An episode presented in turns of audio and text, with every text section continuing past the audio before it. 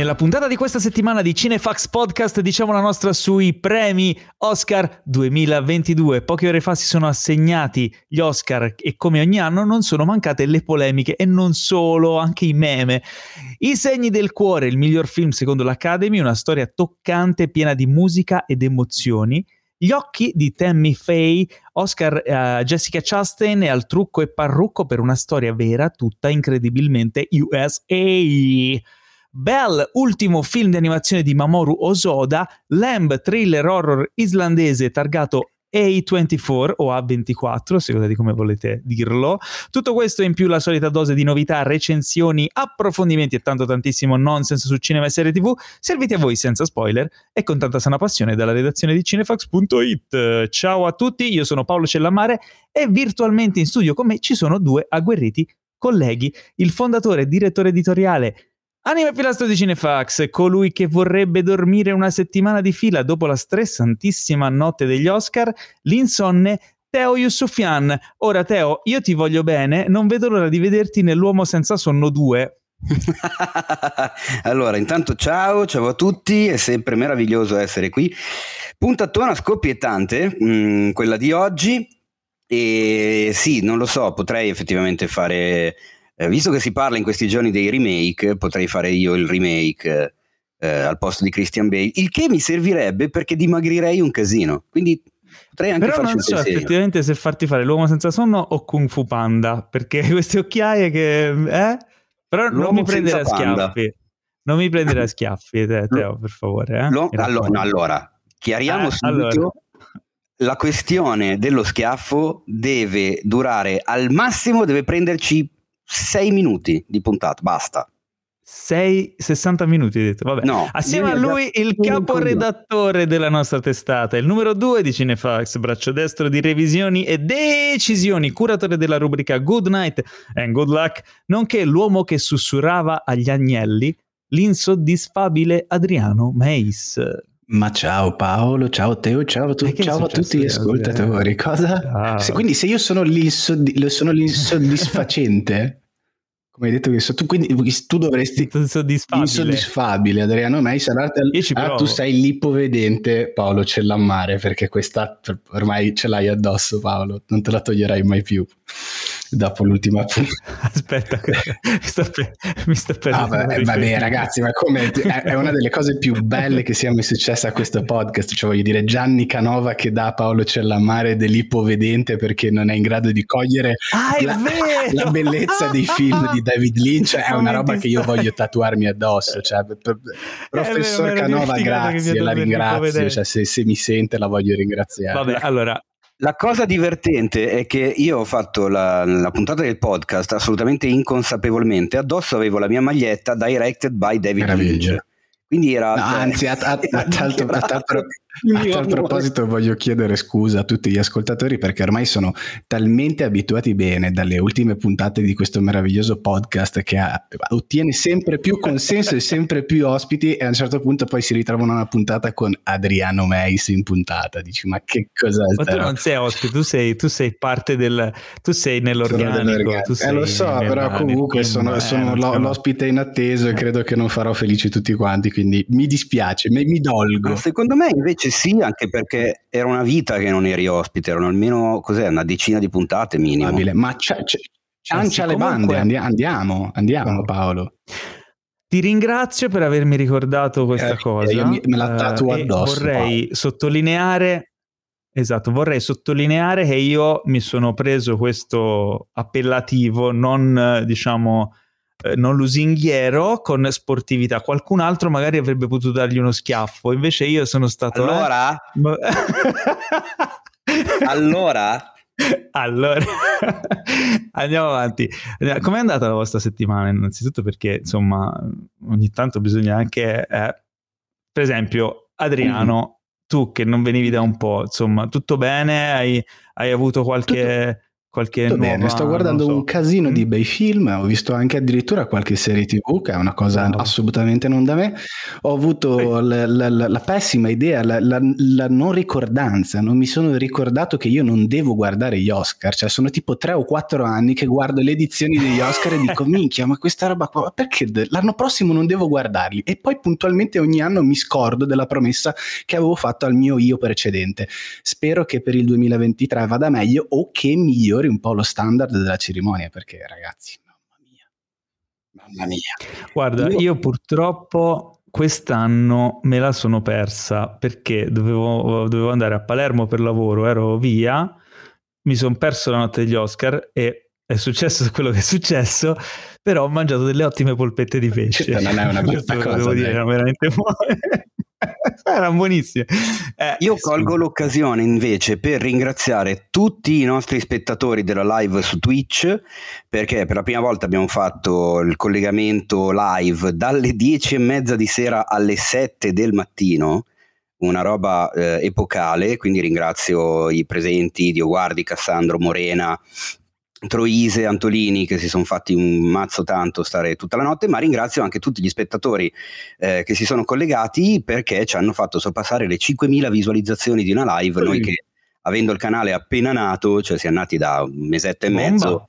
il record precedente era 600, quindi capisci che eh, è un numero incredibile, quindi volevo ringraziare tutti quelli che hanno seguito gli Oscar eh, guardando il Twitch di Cinefx, mentre io come al solito lavoravo come un cretino per aggiornare sì, tutto quanto e poi star ci dietro. Teniamo anche a specificare che i nostri redattori non sono sempre così, nel senso che Jacopo Troise non è un cartonato, cioè è uno che ha una forma, ogni tanto parla, si muove e Fabrizio Cassandro normalmente è una persona posata, compita, che, che pondera i propri pensieri e non è quella belva incazzosa setata di sangue che avete sentito e che avete visto la sera degli Oscar. Io te l'ho detto Fabrizio, te non devi commentare gli Oscar, non è il tuo, basta. Guarda, un po' sono dispiaciuto di non essere potuto stare lì con voi e quindi mi tocca aspettare un anno per vedere se potrò farlo. Però sì, ragazzi, chi ci ascolta, chi ascolta il podcast tutte le settimane, eh, vi adoriamo e noi scherziamo sempre, però siamo super super orgogliosi di voi, pubblico del podcast. Però ricordatevi che Cinefax, per chi ascolta solo il podcast, ricordatevi che Cinefax è molto di più, ci sono un sacco di, di iniziative, il sito con articoli e approfondimenti fighissimi, il, uh, le live, uh, un'infinità di cose e se siete veramente fighi, se avete quella marcia in più, allora potete andare a visitare gli amici di cinefax.it e supportare il progetto grazie a Patreon, eh, con cui insomma puoi avere anche a seconda di a seconda di quanto siete generosi nel vostro supportare il progetto, nel vostro essere parte di questa collettività di cinefili che fanno cose per i cinefili, eh, allora avrete tutta una serie di possibilità di, mm, di, divertirvi ancora di più e di essere parte di questa comunità. Quindi ricordate gli, ami- gli amici di cinefax.it, fateci un giro come fate un giro su cinefax.it eh, con frequenza perché ogni, ogni, giorno ci sono nuove, nuove robe. Un inciso rapidissimo Paolo, Patreon, sistema Patreon che ha compiuto da poco un anno e quindi io come, come, responsabile editoriale insieme a te, io ci terrei a ringraziare tutte le persone che sono passate all'interno di questo sistema, che quindi ci hanno supportato, tutti i nostri sostenitori che sono ancora presenti adesso, che sono con noi ogni giorno in chat, ma anche quelli che hanno deciso di rescindere o comunque di dare magari solo una mensilità, di dare un piccolo aiuto. Ecco, se voi andate sul sito, guardate le attività che fa il podcast, guardate Twitch, guardate comunque in realtà in toto la, la realtà di Cinefx, vedete quanto avete avete contribuito alla nostra crescita, quanto stiamo migliorando grazie a voi. Quindi continuate, dateci una mano, aiutate, aiutate il progetto di Cinefax perché se riusciamo a fare bene è anche e soprattutto grazie a voi. Esatto, esatto. Un anno, è vero che figa, è stato un anno fighissimo, siete stati grandissimi, un grande successo e continuate a supportarci così perché tante cose bollono in pentola. Eh, prima di lanciarci a capofitto in questo scoppiettante, anzi schiaffeggiante podcast, eh, vorrei ricordarvi un appuntamento molto ehm, insomma succoso, succul- anzi succulento, direi succulento è il nome, è il nome adatto, l'aggettivo adatto. Eh, si tratta di Lamb film in uscita al cinema il 31 marzo, distribuito da Wanted.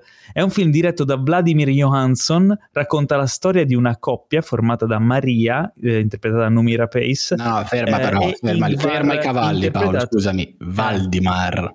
No, Valdimar Johansson. Valdimar, Valdimar Johansson. Cosa ho detto io? Vladimir, detto? se non ho sentito male hai detto Vladimir. Ah, no, perché era, era, un nome atipico. Eh, mi sono... Non ho sentito, infatti non ho sentito Vladimir okay. Paolo Vega. Chiedo, eh, chiedo Venia. L'attualità ti sta facendo male, probabilmente. No, sono dormito troppo poco.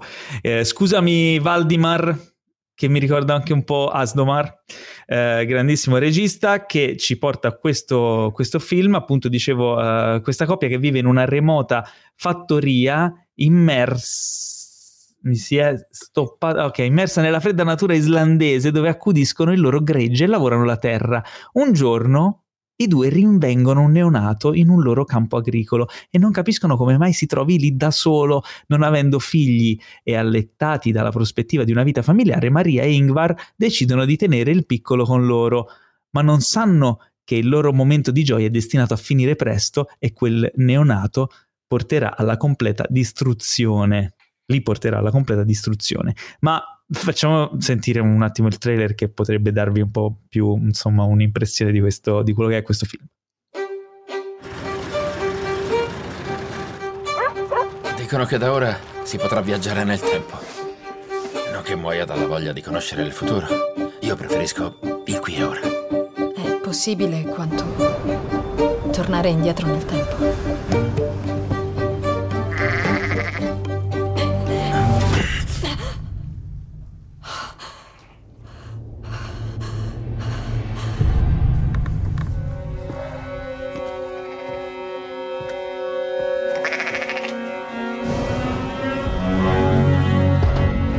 Ada è un dono.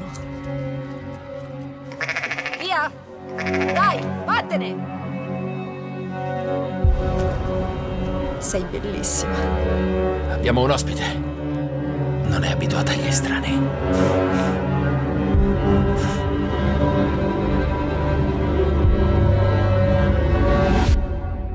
Adesso mi spieghi che cazzo significa.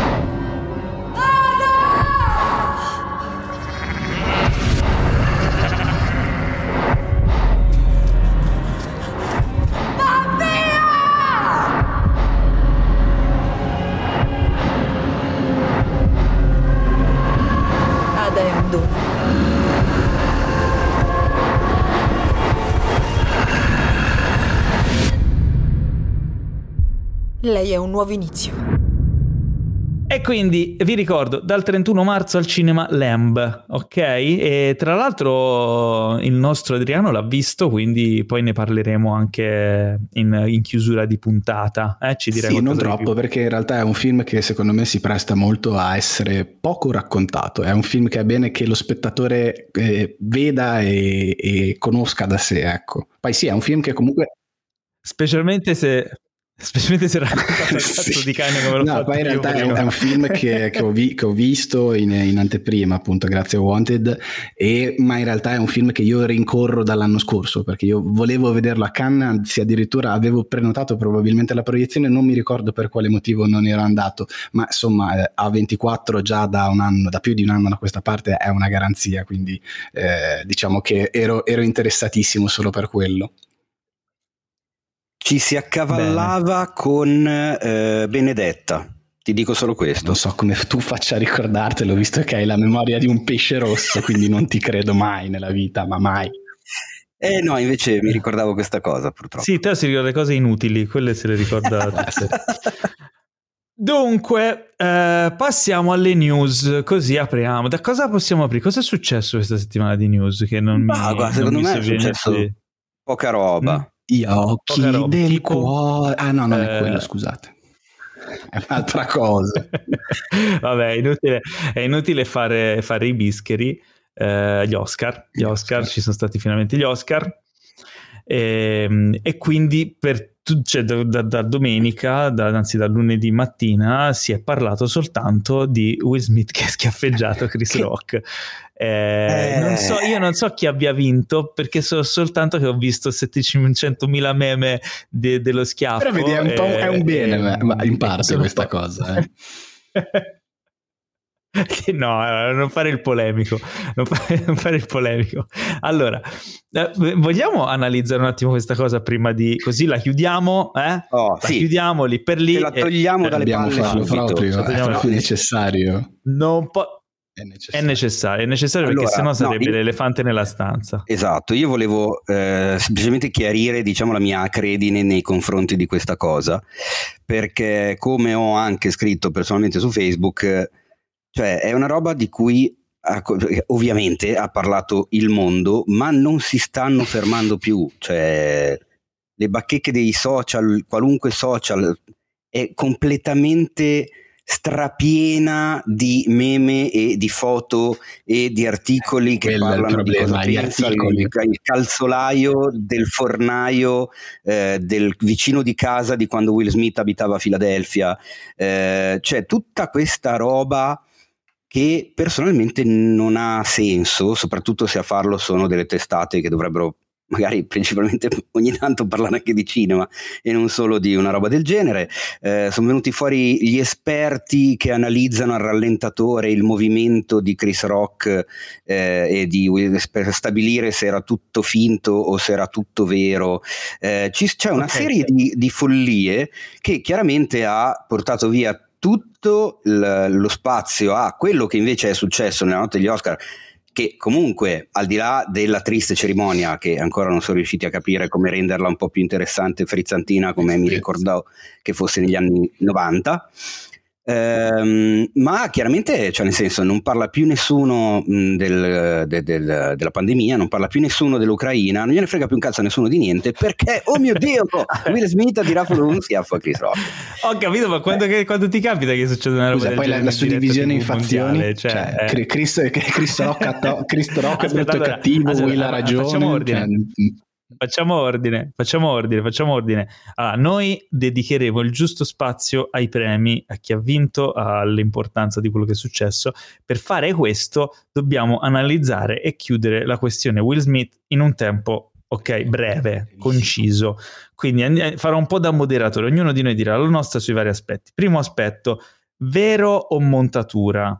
Ok? Partiamo da Adriano. fi- Fino a prova contraria è, è vero, è successo, visto le reazioni del pubblico e comunque secondo me sarebbe, stato, sarebbe anche abbastanza sciocco per una- un attore come Will Smith che rincorre un premio del genere da praticamente tutta la sua carriera cinematografica che vuole quest'Oscar, rovinarsi o comunque potenzialmente gettare fango in questo modo, insomma, sopra la sua serata sarebbe alquanto stupido. Però diciamo che se fosse una manovra pubblicitaria, se si venisse a sapere in futuro che è una manovra, tutto quanto è orchestrato, diciamo che non mi stupirebbe, però non lo credo, non sono un complottista, non lo sono mai stato e non incomincerò ora. Teo? Mm, penso la stessa cosa del Mace, aggiungendo che per una roba, a parte che appunto ehm, eh, c'è stato l'intervento dei legali, c'è stato l'intervento delle agenzie, c'è stato l'intervento della polizia di Los Angeles, eh, pronta ad accogliere l'eventuale denuncia di Chris Rock, che al momento pare non esserci stata. Scusate, Ehm, sto ridendo. cioè, per, per- nel senso, per aumentare gli ascolti o per far parlare di sé ci sono un miliardo di alternative. Eh, non mi sembra neanche da parte di Chris Rock e Will Smith eh, accettare o inventarsi una roba del genere dove uno fa la figura del pirla e uno fa la figura del coglione. Cioè, direi che insomma è un po' esagerato pensare che sia una cosa orchestrata. Vero è che nel momento in cui Will Smith ha ricevuto l'Oscar, che era ampiamente ultra scritto, ma di questo ne parleremo dopo, ehm, gli ascolti si sono alzati di 600.000 spettatori, perché ovviamente la questione dello schiaffo era già viaggiata su internet alla velocità de- della, della luce.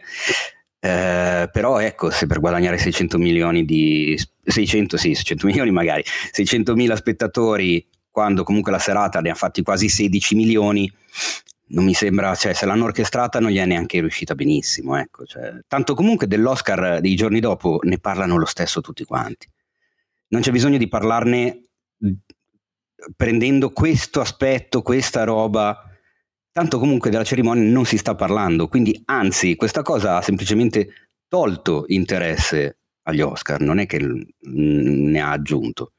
Quindi no, secondo me è Will Smith che è impazzito e non so che cazzo gli sia preso in testa, anche perché appunto nel momento in cui lo fai, lo sai che la settimana dopo, ma neanche la settimana dopo, nel giro di quattro ore miliardi di persone lo sapranno, ma non miliardi per esagerare, miliardi proprio miliardi, cioè siamo 8 miliardi sulla Terra, almeno un paio, da un paio di giorni sanno cosa è successo, quindi miliardi al plurale sapranno che sei un cretino, cioè nel senso come ti viene.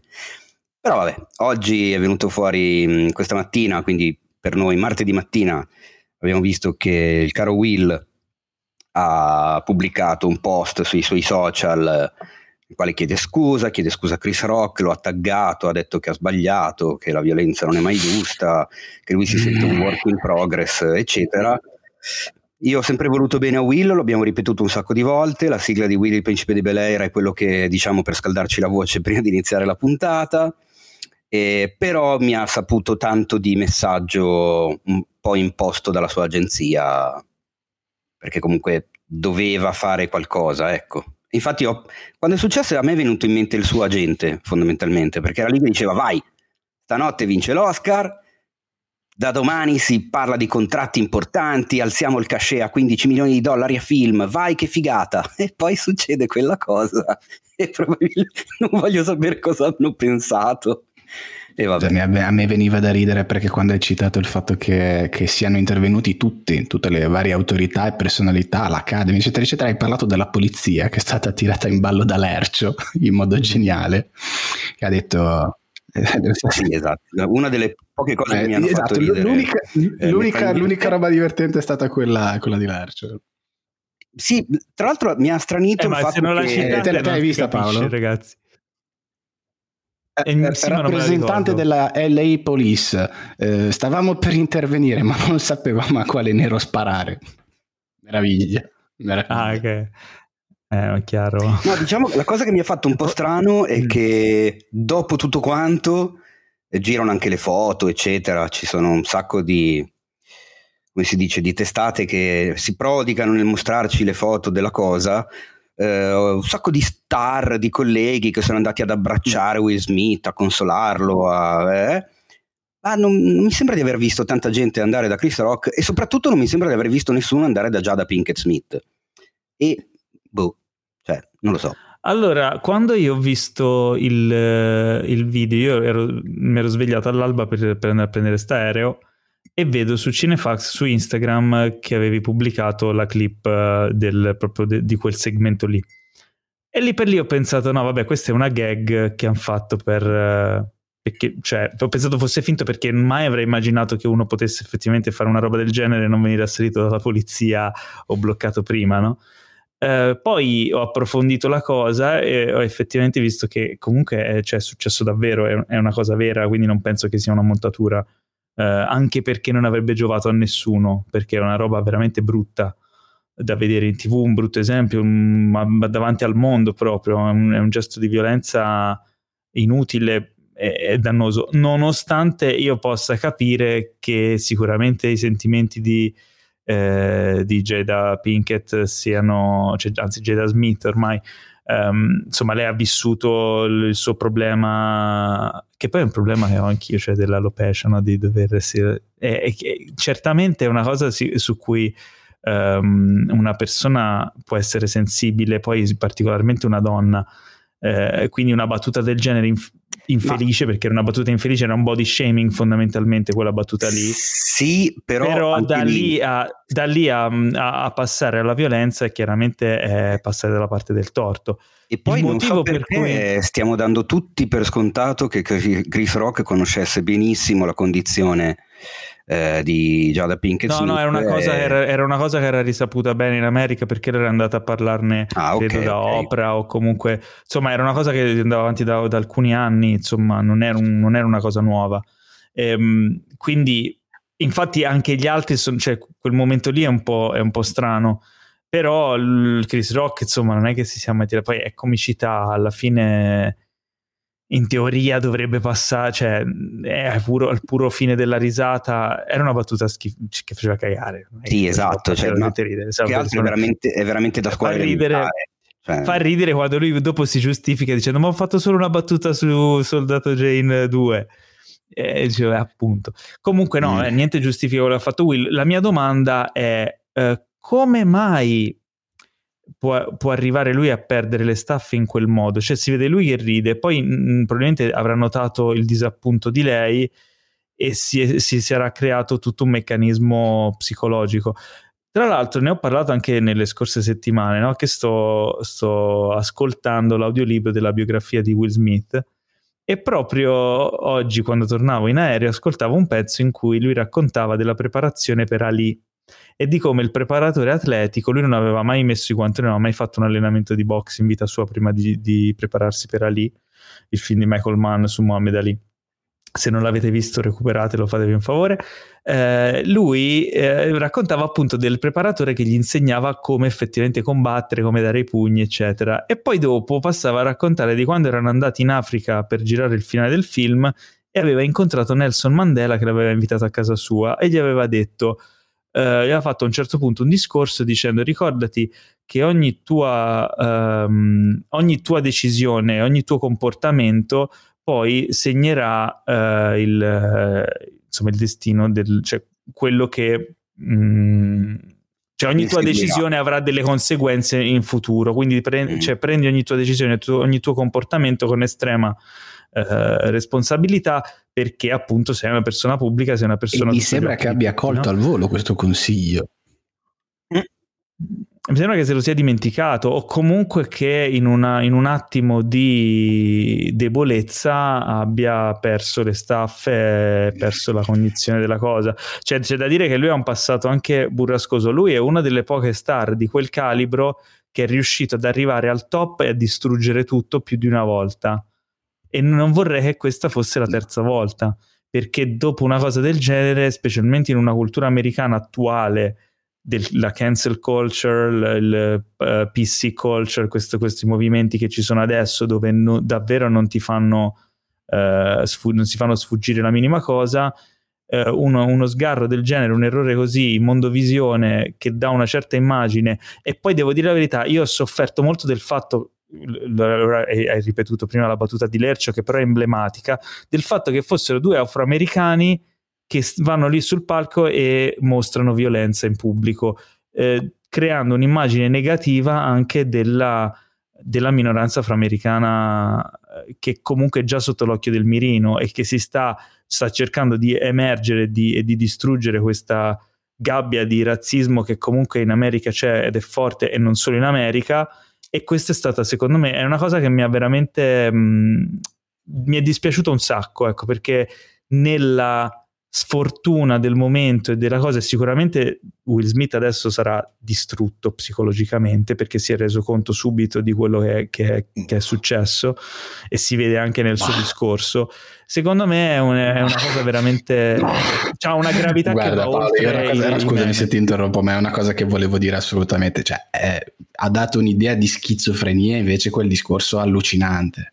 Cioè, l- il fatto che ma è un discorso fatto ah, sì, caldo, ho capito, eh? sì, siamo d'accordo, ma è un vaneggiamento Paolo, cioè hai appena dato una sberla in mondovisione a, a una persona e vai a parlare del fatto che tu sei un vascello d'amore, che sei stato mandato nel mondo per voler bene alle persone. Cioè, è la follia completa. Tanto più che poi dici: ah, si è mostrato no, no, così affranto, così addolorato. Eh, il giorno dopo c'erano i video de, dell'after, dell'after, show eh, di, di, Variety dove ballava e cantava col suo Oscar in mano. Eh, cioè, io te lo dico, io te lo dico co- perché io stato così affranto. Perché... Io poi non lo conosco, non voglio, non voglio dare giudizi trancianti allora, perché eh, sono sensibilità appunto, differenti. Però se fosse stato veramente un uomo così, no, dovresti capito, leggere... Paolo, dovrei leggere, ma se fosse No, se tu, se tu, leggi, no, se tu leggi la sua biografia, lui queste cose le, le mette abbastanza uh, in pubblico. Cioè il, il, il, ehm, lui ha, ha, una sua. Uh, ha sviluppato nel corso degli anni, per via della sua, anche della sua situazione familiare di quando era piccolo e del come mai lui è arrivato ad essere quello che è e a fare quel tipo di performance. Lui è una sorta di, di switch. Lui switcha pubblicamente quando deve, eh, deve far, far ridere, far star bene le persone. Lui si mette questa maschera e diventa il Will Smith burlone dentro c'è tutta un'altra cosa. Quello che tu hai visto salire sul palco, dare lo schiaffo e dire quelle parole, quella è la sua parte interiore, quella è la sua parte eh, che soffre. Quando lui poi dopo lo vedi ballare è perché lui si è rimesso quella maschera proprio per difendere se stesso che ormai era, stato, era venuto fuori davanti a tutti, capito? Si era involontariamente messo a nudo davanti al mondo. Cioè, è una cosa, è più complesso Paolo, di quello però... che... Cioè, nessuno, nessuno uh, coscientemente avrebbe fatto quella cosa lì. Ho capito, è appunto. Chiaro. Quindi nel momento in cui la fai, innanzitutto stai pensando di fare la cosa giusta. Perché altrimenti non la fai, ci rifletti. Non stai pensando, non, stai non, pensando. non è che si è alzato capito, subito, però, cioè, eh. senso, non si è alzato immediatamente, l'ha pensata. Eh. Sei, un per, sei un personaggio pubblico da 30 anni, sei un modello per milioni di persone, fai una roba del genere e poi non contento torni al posto e gli urli le robe, ma che cazzo sei del giambellino? Cioè, sembrava uno del quartiere di Baggio. Cioè, oh, oh, non ti devi permettere. Cioè, dai, ma veramente, ma stiamo scherzando. Cioè, adesso, appunto, eh, neanche io lo eh, conosco di persona, ma non, ci sono non, non vorrei che passasse. Nel momento sì, in cui che... passi, sbagli, ma proprio non ci sono. sono io sono d'accordo. Allora, io non stavo giustificando, eh.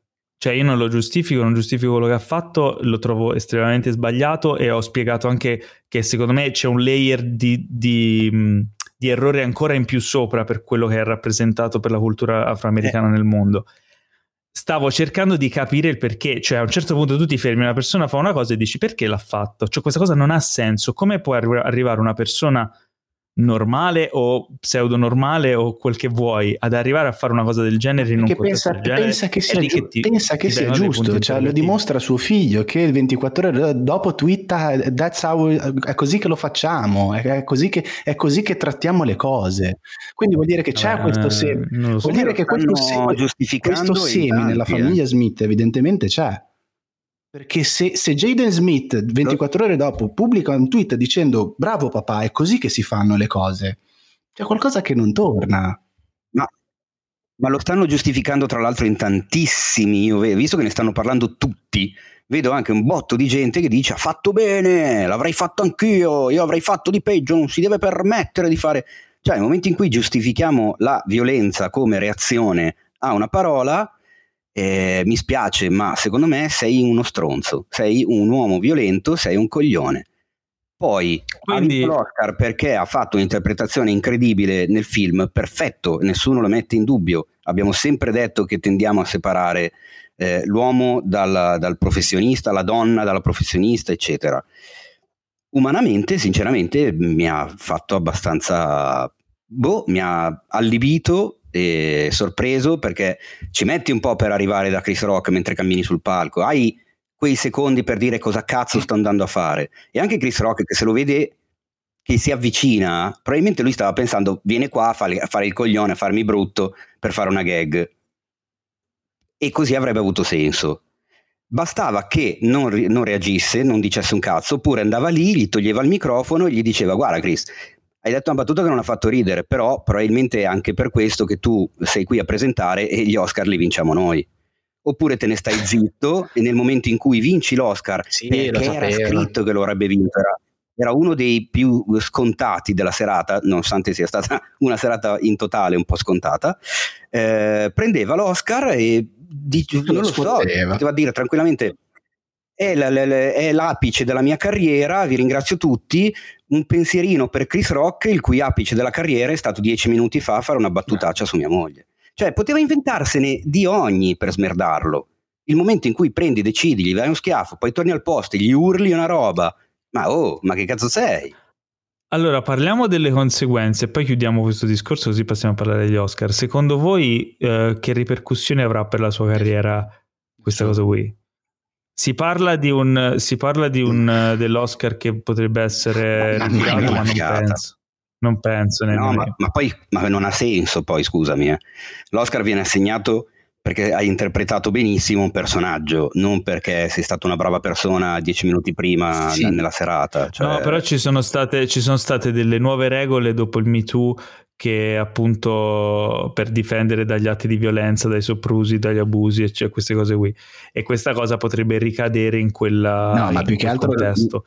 Però è, discriminante è il fatto che sia avvenuta proprio durante la serata dei, dell'Academy, cioè in eh. presenza di tutti tutte le persone, tutta Hollywood riunita lì, quindi è quella la discriminante, perché sennò siamo d'accordo del, fa- del fatto che si premia l'attore e non la persona, eh, però nel momento in cui questo avviene e fai una cosa così grave eh, durante la serata dell'Academy, ecco, è, è, sarebbe anche, sarebbe eh, anche logico non... e normale che eh, l'organizzazione prendesse però, degli scusami, eh, però per quanto abbia fatto una cosa che io assolutamente non condividerò mai, eh, la sua performance nel film non no, è che no, cambia. Siamo d'accordo. Cioè, cosa... No, no, quello sono d'accordo. Cioè, non, perché toglierglielo? Glielo lasci, eh, tanto quell'Oscar sarà comunque sporco di questa roba. Questa roba non se la toglie più di dosso, raga.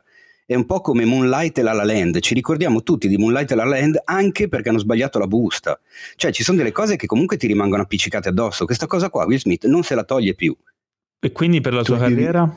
E quindi per la sua carriera non ne ho idea adesso, non, non, non sono né un produttore né un agente, non, non, conosco così bene l'ambiente hollywoodiano e non so che cosa questo potrà portare. Di sicuro a breve non gli proporranno ruoli importanti da protagonista in grandi film di grandi me. autori, perché comunque in pochi vorranno avere il loro nome e il loro film, il loro progetto associato a Will Smith, quello dello schiaffone.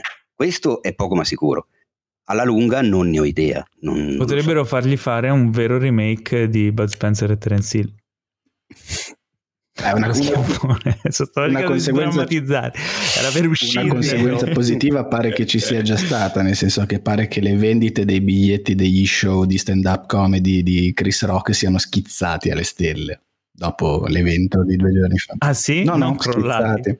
O tutti, voglio, tutti, tutti lo vogliono prendere, prendere. Anche questa poi è un'altra cosa che secondo me, è, è, come diceva, l'accennava Teo prima, anche il messaggio, cioè il fatto che mentre sia, sia, durante la pubblicità pare che un sacco di persone, da Denzel Washington, eccetera, eccetera, siano andate veramente a compatire Will Smith e durante, durante il suo discorso erano tutti così commossi per lui, dopo che aveva fatto una cosa del cioè, è, è, un, è, una roba che è assurda, cioè io la penso dal punto di vista morale e concettuale, è l'opposto di quello in cui credo io personalmente come persona, poi mi rendo conto che magari ho una testa strana, però... No, boh. Comunque, allora, spezziamo anche una, cioè, non una, cioè, facciamo i complimenti anche a Chris Rock che come sì, sì. è stato un grande. Si è preso la sberla non si è scompigliato nemmeno un attimo. È cominciato, è vero. C'è avuto giusto un attimo, di, un attimo di reboot per capire che cazzo sta succedendo qua. Beh, per chi va, per, a livello televisivo, per, per, chi insomma deve reggere una diretta e gli succede una cosa del genere, devo dire tanto di cappello, no? Teo, anche te che insomma di TV hai un po' di esperienza, una cosa del genere non so quanti altri presentatori l'avrebbero gestita così bene. No, assolutamente, anzi è stato parecchio in gamba, cioè una roba del genere così epocale, così improvvisa, in diretta, eh, cioè sentir dire, sentirgli dire, beh, insomma, abbiamo scritto una pagina importante della storia della televisione, sinceramente mi ha fatto piegare perché anche lui poteva è stato da quel punto di vista assolutamente GG a Chris Rock come si Ma sono dire. 20 minuti che parliamo no, di questa roba. E infatti parliamo dei film, parliamo dei film. Cosa, e comunque Dai, abbiamo oltrepassato il limite. Giusto, basta, fine, fine lì. Dunque, parliamo di, uh, dell'Oscar a Will Smith. no, no, pass- da, da, da, da, dove vogliamo cominciare? Da, trionfatori. Quindi, eh, chi ha, chi ha, chi ha, chi ha parliamo di Dune, Dune. Esatto. parliamo di Dune nostro Dune che, che portiamo alto da, dai tempi del, de, degli annunci del casting. Dune, quanti Oscar si è preso Dune? Eh, se ne è presi sei, che erano i sei che ci si aspettava avrebbe mm. preso comunque. Ha fatto sei praticamente importanti. il Mad Max Fury Road del 2016 ha fatto la stessa cosa, cioè nel senso se aveva 10 nomination ha vinto 6 Oscar tecnici. Però non ha, scusa, non aveva vinto regia, scusa Miller. Quindi... No? No. Ah, ricordo male. No, no, no. no. Ha vinto eh, il tu quell'anno. Vero, vero. Quindi comunque... Bene, quindi Dune è quello che ha vinto più Oscar. Esatto, perché ha vinto fotografia, montaggio, scenografia, colonna sonora eh, di Hans Zimmer, sonoro e effetti visivi. Ok, quindi con i suoi Oscar fa una squadra di calcetto con uno in panchina. Nessuno può competere perché il secondo è I segni del cuore, anche detto cuore. Coda. Che però eh, aveva tre nomination e se le portate a casa tutte e tre. Ah, quindi questo è bello però, è un eh, unplan. Il vero trionfatore. E butto lì un po' di Cinefax, eh, nel senso che, eh, tanto poi ce ne parlerà il qui presente Mace che ha visto il film, ehm, Il segno del cuore è un, eh, è un remake di un film francese del 2014, ha vinto l'Oscar al migliore attore non protagonista rendendo Troy Kotsur il, il, secondo attore non udente premiato nella storia degli Oscar. La prima è stata Marlee Matlin nell'86, per, anzi nell'87, eh, per Figli di un Dio minore. Marlee Matlin che tra l'altro recita anche lei eh, nei Segni del Cuore. E, mh, mm, ha vinto miglior sceneggiatura non originale, perché appunto è un remake e lo rende il terzo remake nella storia degli Oscar a vincere la sceneggiatura non originale Prima di lui ci sono stati Lama Tagliente di Billy Bob Thornton, che era tratto da un remake di 3-4 anni prima, di, scusami, era tratto da un cortometraggio di 3-4 anni prima, e l'altro è stato The Departed di Martin Scorsese, che era il remake di Infernal Affairs, di, anche lì pochi anni, cos'era, 3-4 anni prima, film di Hong Kong. E poi ha vinto miglior film. E qui si apre tutto un discorsone gigantesco sulla questione Perché? del miglior film perché me la stanno scrivendo e la sto leggendo ovunque. Perché bisogna intendersi su che cosa voglia dire miglior film. Che è una cosa Oscar. che ripetiamo ogni anno, film. credo, da che esiste questo podcast. Esattamente. Eh, il fatto è che eh, c'è un fraintendimento gigante, secondo me, legato al nome del premio, perché siamo abituati a intendere migliore come il più bello di tutti. In realtà è una cosa diversa, nel senso che eh, quella statuetta lì non va a chi il film lo ha diretto, non va a chi il film lo ha scritto, non va a chi il film lo ha interpretato, va a chi fi- il film lo ha prodotto, perché va ai produttori. Si premia il fatto che quel film esista, e che esiste in questo momento storico, sociopolitico, ideologico e tutto quanto. Quindi si premia il fatto che sia stata data fiducia al progetto, al soggetto, che siano stati messi in moto gli investimenti per poterlo fare, che sia stato poi realizzato. Chiaramente deve essere realizzato con dei crismi, perché sennò non, non ci arrivi neanche fin lì. Quindi anche il coraggio. Film, il coraggio anche e comunque la situazione eh, sociale nella quale viviamo, lo, lo zeitgeist, eh, l'ho già ripetuta questa cosa. Abbiamo parlato prima di Mad Max, Mad Max Fury Road e Revenant, quell'anno l'Oscar al miglior film è andato al caso Spotlight. Sì, però diciamo che, diciamo che quest'anno forse... Oscar importanti se li, è presi, eh, se li sono presi altri film. L'anno di eh, Argo come miglior film era l'anno di vita di P e tutti si aspettavano che avrebbe vinto anche quello. L'anno di La La Land non ha vinto La La Land come miglior film, come ben ci ricordiamo, data la busta sbagliata, ma ha vinto Moonlight.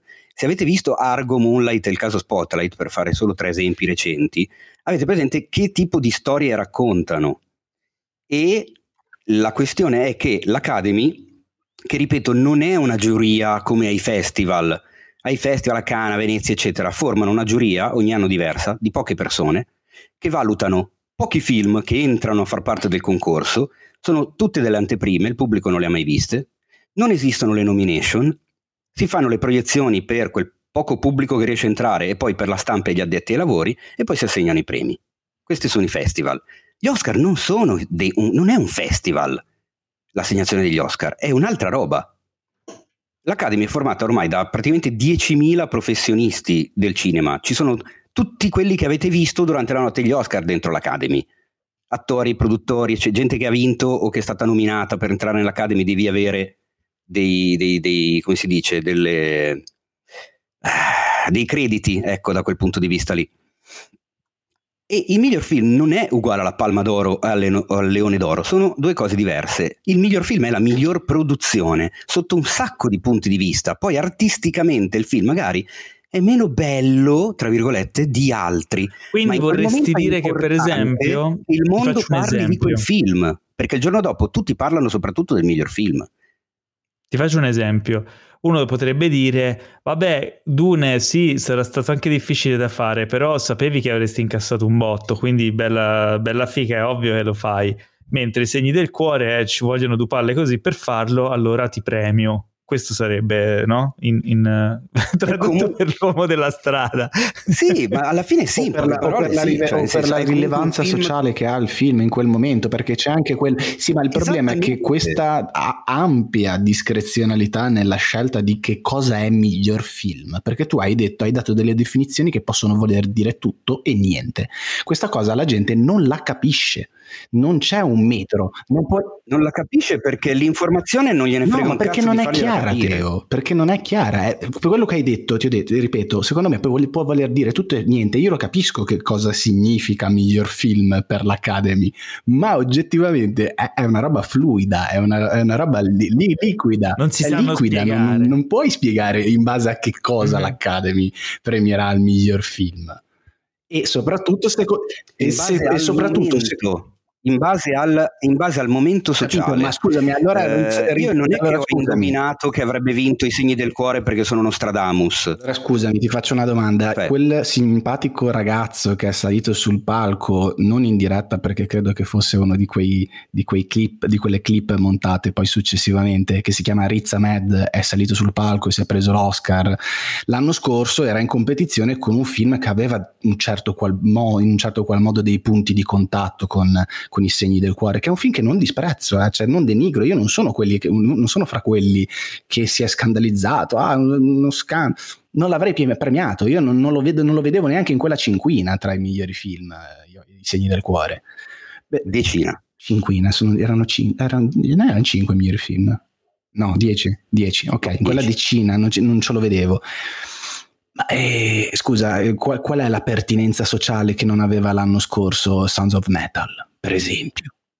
Che evidentemente l'anno scorso eh, gli interessava di più parlare dei problemi ma allora del mondo del per, lavoro. Ma allora non è una, conti- eh, ma allora non è una contingenza, ma allora non è una contingenza sociale, è un tema a cui interessa par- di, di, di, cui interessa parlare all'Academy, è diverso. Certamente c'è anche un discorso, c'è anche un discorso anche di campagna di sensibilizzazione magari su quel film lì, su come, cioè, fanno, ci sono anche un sacco di di informazioni, di, di, un po' di politica che viene fatta dietro durante insomma, il periodo Oscar nell'ambiente dove si sa che ci sono anche quelli che voteranno. Quindi magari c'è stata proprio una promozione di un certo tipo su questo film sui temi di questo film che ha influenzato sicuramente. Cioè, non, ci sono non, talmente tanti fattori.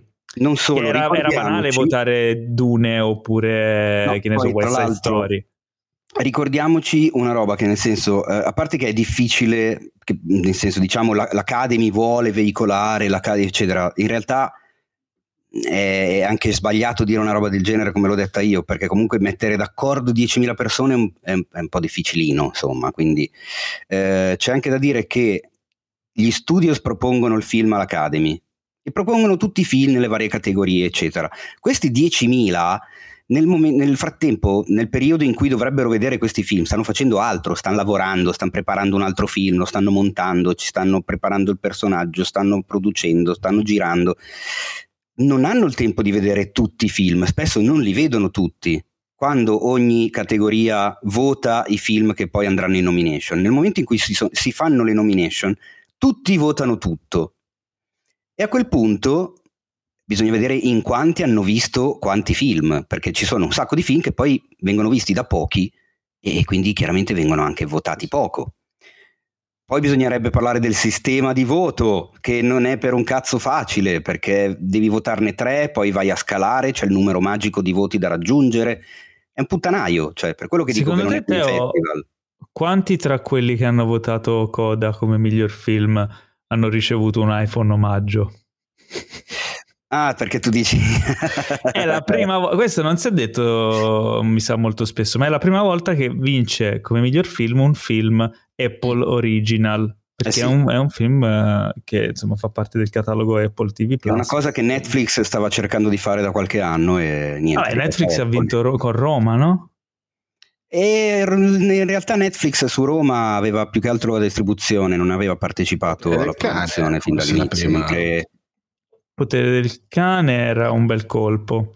Però comunque, cane, sì. insomma, è arrivato. È arrivato comunque, io vorrei e... chiusare rapidissimamente il mio pensiero su questa. le polemiche sulla vittoria di, dei segni del cuore. Dico che io normalmente non concepisco le polemiche rispetto al miglior film, cioè detesto le persone che il giorno successivo dicono: Ah, no, ma doveva vincere questo. No, eh, anche perché ci sono 10.000 stronzi più importanti di te che decidono che cosa deve vincere, che cosa non deve vincere. E, e anche in questo caso a me va benissimo benissimo che abbia vinto Coda, anche perché poi io sono l'ultimo degli imbecilli, quindi non conto nulla.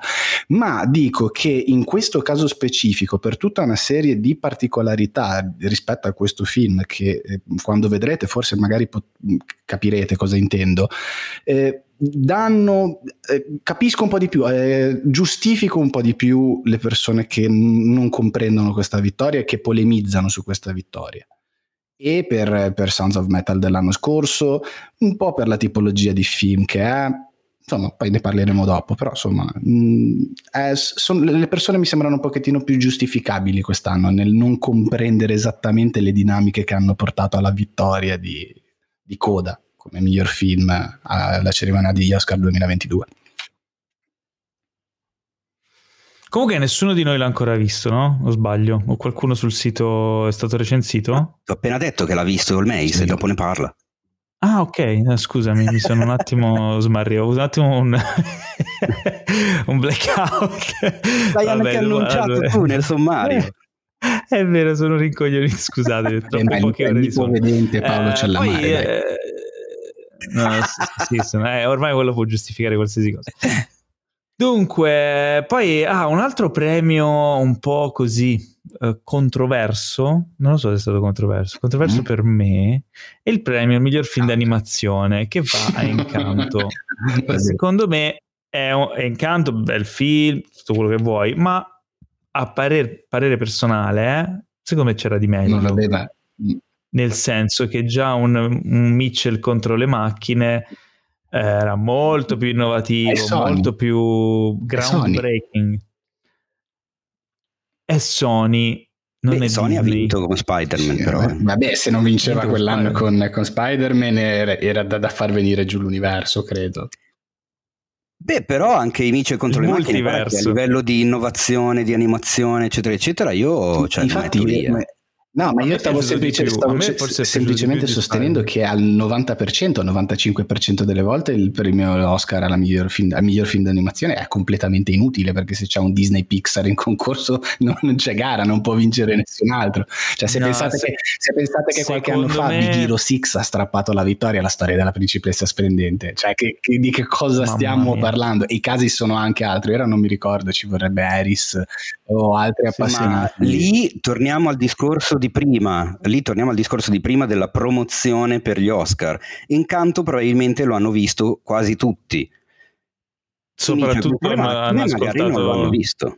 Soprattutto hanno ascoltato eh, Non si parla dei, di sono dei, sono dei, premi fallati allora, cioè non è un festival, non, non, non, non sì, ho capito, persone. però allora va, vale quello che vale, niente Quando... l'Oscar quando un giorno i premi saranno dati dagli algoritmi, allora non ci lamenteremo più perché tutti saranno perfettamente giusti.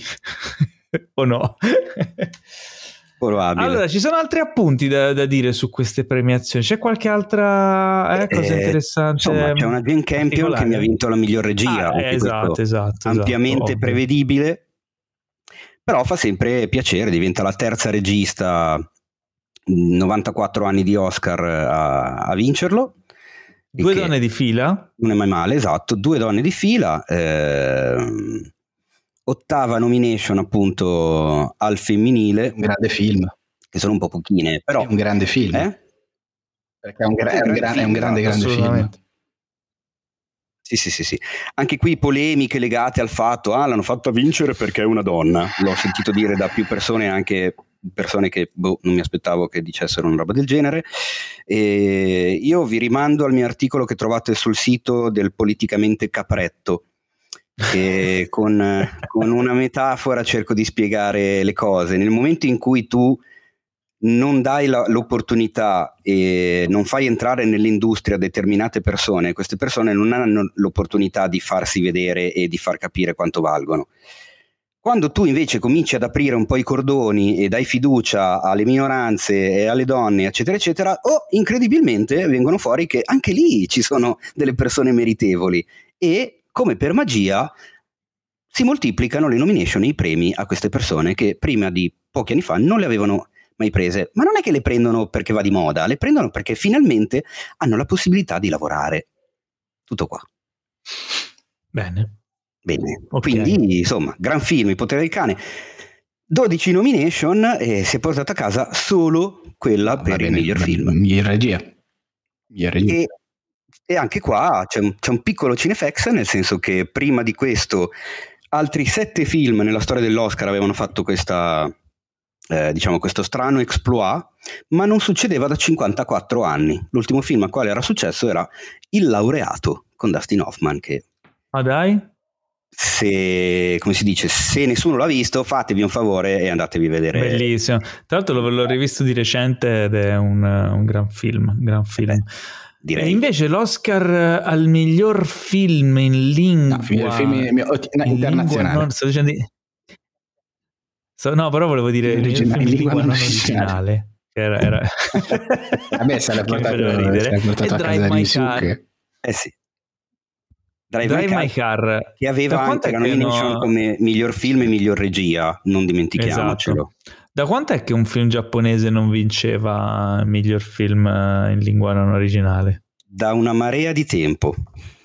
Eh, quindi è un bel risultato. Io non ho ancora visto Drive My Car, è una di quelle cose che ti volevo vedere, volevo vedere in sala, non Io sono l'ho visto dopo aver fatto il bagnetto in eh, Io, io l'ho visto ah. qualche sera fa e l'ho amato tantissimo, mentre il caro Mace lo vide a Cannes, infatti sul sito trovate la sua recensione balneare, perché era, era luglio, e io l'ho amato tantissimo, cioè una storia che riescono a raccontare in questo modo soltanto in quella zona del mondo. Eh, fin sulla comunicazione, l'incomunicabilità eh, c'è tanta roba dentro, tanti, tanti strati dentro, eh, a me è piaciuto veramente tanto. E per Bene. rispondere alla tua domanda, Paolo, il Giappone con questa vittoria sale al terzo posto come eh, il, il, paese che ha ricevuto più Oscar, perché arriva a 5 statuette. Al secondo posto ci sono i cugini francesi con 12 e al primo posto, ragazzi, comunque ci siamo noi con 14 Oscar. Noi 14. Ah, sul serio? Sì, su 32 pensi, candidature. Se pensi la Francia 12 su 41, il Giappone 5 pensi solo al trentennio tra il 40 e il 60 ti spieghi tante cose e puoi capire perché abbiamo questo ah. particolare primato ed è, ed è anche normale, è come, direi. È poco, è poco come i mondiali 34-38. E... Beh, non parliamo di mondiali no, in questo vabbè. periodo, guarda, che mi sa che ups, molta ups. gente piangerebbe. Paolo, Paolo, aia, tu che hai chiesto, aia, ti voglio dare anch'io la mia nota di viaggio sugli Oscar, te- telegrafica. Comunque, aspetta un attimo, Teo, Teo, aspetta, Teo, avresti dovuto dire, avresti dovuto dirmi, tieni la nazionale fuori dalla tua cazzo di bocca, giusto per... Imbecille.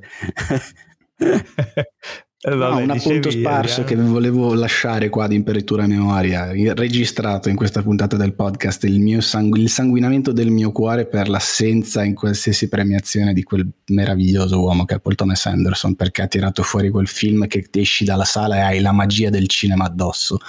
È un, è un, è un, è un allora, io voglio dirla grossa, però ragazzi, è uno che non produce con grande frequenza e per ora non ne ha sbagliata una. A me viene solo in mente un grande delle, della, dell'epoca moderna, dell'epoca contemporanea che ha fatto una roba del genere. Io spero che arrivi alla sua vetta di grandezza. Io continuo a dire che se devo pensare a un contemporaneo paragonabile a quello lì di cui stai parlando tu, che mm. abbiamo capito tutti, mi viene in mente PTA. Anche Licorice Pizza, io ho fatto una doppietta, raga, settimana scorsa ho visto eh, al cinema Licorice Pizza, la sera dopo Drive My Car. Eh, diciamo che mi sono messo in pace con il cinema per un paio di mesi. E lì con il Pizza avevo, avevo, il cuore grande come tutta la sala mentre lo vedevo. è impressionante Teo, cioè io sono uscito, sono andato all'Anteo, Palazzo del Cinema, una bella proiezione in lingua originale, sono uscito, avevo queste stesse cuffie che ho Anch'io. adesso, mi sono sparato immediatamente andando verso la metro, verso la metropolitana, mi sono sparato immediatamente la, la soundtrack del film. E io camminavo per la strada e vedevo la, la vita notturna, vedevo i ragazzi, le ragazze giovani che camminavano per la strada ed ero dentro il film di, di Paul Thomas Anderson, è stata una roba da brividi ragazzi, non so se, se avete avuto la mia stessa Vogliamo fare, non ne parliamo mai, non ne parliamo mai, vorrei fare uno shout out, un ringraziamento pubblico a a chi cura la, sì. la, programmazione di Anteo, il Palazzo del Cinema e Sittaro a Milano perché fanno davvero un grandissimo lavoro ed è una gioia poter andare nelle loro sale e vedere i film spesso in lingua originale, insomma, programmazione molto molto curata. Concordo, eh, sia, sia, il Palazzo del Cinema che City Life. Eh, sia le sale che la programmazione, personale. La, come si dice, la resa video e audio, il personale. E insomma, sì, sì. Eh? Cioè, grande qualità e, e grande cura della programmazione. Quando c'è da, ragazzi, da confermare un'eccellenza in ambito cinematografico non ci si può che, che prodigare per farlo. Esatto. Ma ri- Cosa rimanendo che non sul... per Paul Thomas Anderson perché continua a prendere nomination e non vince mai. E anche, Ma questa cosa, e anche questa cosa lo accomuna mm, a quello sì. lì, se vogliamo sì. proprio dirla tutta. Quando e c'era quindi... lui State di parlando lui, ovviamente di, quello grande, di Kubrick. il grande, eh, il sommo. Eh, no, ma infatti è andata, è andata, benissimo Paolo che io non c'ero la volta in cui hai fatto la, la recensione di, di Licorice Pizza perché avremmo pr- probabilmente... No, non, è una questione di rendere giustizia, avrei me. parlato tutta la puntata di Licorice Pizza, cioè è impressionante. cioè, è, mm, mm, vabbè, niente, se, se cambiamo argomento se no vado avanti. Guarda, non, non, non sono riuscito, secondo me non sono riuscito a rendergli giustizia anche perché è un film meraviglioso ed è difficile difficile, cioè ti travolge di emozioni, è difficile poi fare ordine mentale e riuscire, forse scrivendo che ti metti lì, ti impegni, mm-hmm. ma così di getto, è, cioè andatela a vedere, è difficile veramente. Scusate, ma eh, vorrevo, come si dice, mh, mm, fare anche io uno sh- shout out, come l'hai detto tu. Mm-hmm. Eh, nei confronti di Jacopo Troise perché sul sito trovate la sua recensione di Lico di Spizza e io trovo che sia una recensione meravigliosa, assolutamente Ma meravigliosa. Speci- linea... vado, vado più nello specifico, oltre che non è una questione di meraviglioso o non meraviglioso, è veramente molto completa. Cioè è una recensione che analizza il film e descrive il film credo in quasi ogni aspetto possibile. Cioè io appena uscito dalla sala l'ho riletta perché l'avevo revisionata io la prima volta e non avrei potuto, appena uscito dalla sala, non avrei saputo aggiungere una virgola rispetto a quello che ha scritto quella faccia da culo. E quindi, quindi, quindi dateci un'occhiata. Sì, no, l'unico, l'unico appunto, gliel'ho detto, gli ho, mandato, gli ho, mandato, un vocale, io avrei pigiato un pochettino di più su Cooper, perché mi ha fatto venire i brividi quel ragazzo, ha, ha, un, ha un, modo di sorridere, di aggiustarsi i pantaloni tirandosi su per la cinghia, che cacchio mi è sembrato di vedere suo papà e è stato è una faccia di cazzo come suo papà, suo papà perché è proprio, è proprio una, una, faccia di cazzo come il padre ed è meraviglioso. Io spero che abbia una carriera come, come quella di, del suo vecchio. No ma poi appunto cioè, dirige un film così importante così denso di roba con due ragazzetti esordienti e porca puttana, questi sembrano due attori navigati e lì va bene, ci può essere tutto il talento che vuoi, ma dietro deve avere un signor regista che Vabbè, ma ha sempre fuori, avuto eh, una gestione degli cazzo. attori che ha valore di Dio. Degli attori, sì, la sì, musica, sì. colonne sonore, vabbè, eh, qualsiasi eh. cosa, cioè è veramente e anche lì trovo delle somiglianze, con... però vabbè, non esageriamo. Andiamo Beh, avanti, c'è un'altra cosa, Paolo, che da, da segnalare su... importantissima. Sp- allora, Spencer, Spencer, eh, no, no, a meno di 5 secondi. Spencer con una sola candidatura è una vergogna. È una vergogna. Io non dico vittorie, non volevo le statuette però che quel film non abbia avuto una, colonna, una nomination per la colonna sonora, spe- spero che lo abbiano proposto i produttori per, per, per, la nomination, mi auguro e spero di sì perché è clamorosa. Ha avuto solo una nomination per, per Kirsten Stewart come miglior attrice protagonista che non ha vinto. E anche lì però siamo sempre alla stessa questione. Quanti l'avranno visto? Quanto è stato promosso un film come Spencer? Già per chi non l'ha visto. Eh, poi i film li devi far vedere, è un po' come quando si polemizzava l'anno scorso su Pinocchio. Eh, però insomma non l'hanno premiato. Eh, ma se non lo vedono. Rimanendo sugli Oscar, abbiamo lanciato un appello ai nostri cari omuncoli e donnuncole per avere una domandona ad hoc per questa puntata. Ora, so che Teo insomma mi ha, mi ha spoilerato che ne sono arrivate troppe cioè siete stati troppo bravi, siete troppo ormai eh, incredibili. Ci avete mandato una fracca di domande, quindi adesso faremo il gira la domanda, cioè Teo lancerà in aria il cellulare e riprendendolo al volo eh, coglierà la prima domanda che gli capita sott'occhio e la leggerà e noi risponderemo e spereremo che sia una domanda, non dico bella, non dico stupenda, ma almeno bellina. Ok, Teo, tu ci sei, sei pronto? Smutati Così sì, no, sentiamo. No, non faccio una roba del genere visto che ho distrutto due cellulari nel giro di pochi giorni a dicembre e tu lo sai benissimo, quindi questo vorrei tenermelo. è ancora il mio muletto, quindi No, no, il tuo muletto è lì che te lo devo ridare, ho il cellulare nuovo e sinceramente me lo terrei un po' caro. Eh, le domande sono arrivate che sono, sono, veramente tantissime, quindi vi ringrazio tutti quanti. E... Sei pronto? Si fa la domanda? Ce ne sono un, un po' tante, c'è un Giorgio Raffaeli che ci chiede se però scusami, se la cerimonia venisse spostata fai... dalla domenica al sabato riuscirebbe a fare molti più ascolti perché non lo prendono in considerazione. E in effetti concordo. Sì. Cioè, in effetti concordo. forse sì, non, non, so perché non lo considerano, bravo Giorgio. Eh, c'è Michele forse non ci avevano mai pensato. non lo so. Ehm, secondo voi quali possono essere i motivi tecnici per cui Dune non è stato preso in considerazione per la nomination alla miglior regia? Mi pare invece molto meritevole, ce lo chiede Michele Corti. Ecco, allora su questa cosa io me la, me la sono chiesta anche io. Perché non, non hanno candidato Villeneuve? No, alla miglior regia no. Mi sono detto che all'inizio ho detto, beh, essendo una parte 1 di un film, magari, ma in realtà Peter no, Jackson, me... la compagnia dell'anello, era stato candidato a miglior regia. Quindi, Dio buono. So. Secondo me è perché come film rispetto agli altri candidati c'è meno lavoro sugli attori. Secondo me è un film più impostato in un certo modo e meno di eh, scovare sentimenti, sensazioni e lavorare sugli Sei tu il regista e noi ci fidiamo delle tue savie parole, caro ipovedente Paolo no, è, una, è una mia è una mia impressione poi cioè, vedendo, la, vedendo la cinquina vedendo il tipo di film che sono stati mm-hmm. ok poi magari sul sequel um, verrà fuori qualcosa di più. È un film non, non particolarmente introspettivo o emotivo, no? È molto, non, non didascalico, però è molto di struttura di trama. Non hai tutti i torti. Gianluigi D. Fionda 97 ci chiede: La notte degli Oscar sta perdendo sempre di più la sua magia. Secondo voi c'entra anche che con il boom dei social ci siamo abituati a vedere ogni giorno le star fuori dal set, mentre prima la notte era un'occasione rara e appunto magica dove vederle tutte insieme? Io dico di sì, è una delle cose di cui abbiamo parlato anche altre volte. Secondo me questa cosa conta, cioè, nonostante però ci sia da dire che la notte degli Oscar appunto ha avuto rispetto all'anno scorso un uh, più 58% eh, degli ascolti, che è un salto impressionante, va detto che però l'anno scorso l'avevano vista a meno di 11 milioni, che era il minimo storico, e nonostante il più 58% di quest'anno, questa è la seconda notte meno vista di sempre. Quindi ah. effettivamente una fatichina la stanno facendo. Poi se volete apriamo una parentesi sulla questione categorie premiate non in diretta, quella roba lì. Eh, allora, Riccardo Filippini che ci chiede: Probabilmente avevi già fatto un articolo, ma sono rimba e non lo trovo. Ma come? Potresti spiegare in base a cosa si decide se una sceneggiatura sia più meritevole di un'altra? L'Oscar viene assegnato a quella scritta meglio o a quella trasposta meglio? Non so se mi sono spiegato. Allora, no, articoli non ne ho fatti.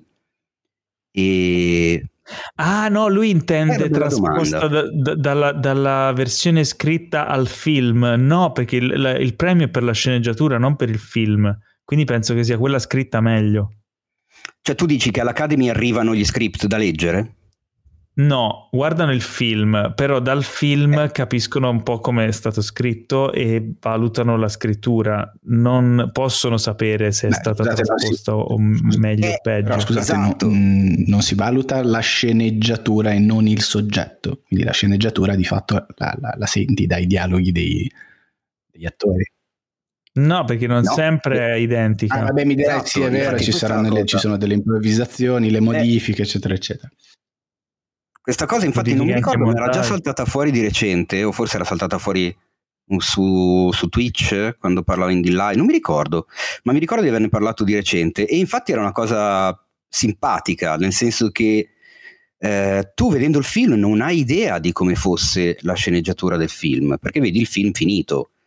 Poi sul set ci sono dei cambiamenti, in montaggio ci sono dei cambiamenti, nel mix finale ci sono dei cambiamenti, quindi tu vedi alla fine un film che non è quello che è stato scritto un sacco di volte, poi un sacco di volte Però- no. Tipo Hitchcock era uno che girava esattamente Però quello la, che la traccia è quella, cioè per lì. quanto poi eh, tagli i rami, l'albero resta Sì. quello. Cioè, per quanto tagli i rami, poi dispuntino Beh, di nuovi, perché magari un attore improvvisa, ci sono delle modifiche, però diciamo che il solco segnato dalla sceneggiatura è quello. Sì, però non lo so, cioè adesso Guarda ragionando per assurdo, ragionando per assurdo, se Memento, se l'idea, il, il- diciamo il click geniale di Memento non fosse stata una cosa decisa a priori, ma fosse stata una decisione presa in montaggio, gli è venuta l'idea geniale e hanno detto cazzo, ma se lo montassimo così, sai che sarebbe figo? Invece la sceneggiatura invece solo. in ordine cronologico, lì sono due cose totalmente diverse. Come Vabbè, fai in questo a caso è un estremo, però se Sì, tu certo, ci pensi, a parte che è frequentissimo che i dialoghi vengano rimontati, vengano tolti dei pezzi o anche cambiato l'ordine di alcune frasi, è una cosa che si fa. Ma se ci pensi anche film come Star Wars, la sceneggiatura di Star Wars e il film uscito son- hanno il finale completamente diverso, hanno scene completamente diverse, il ritmo diverso.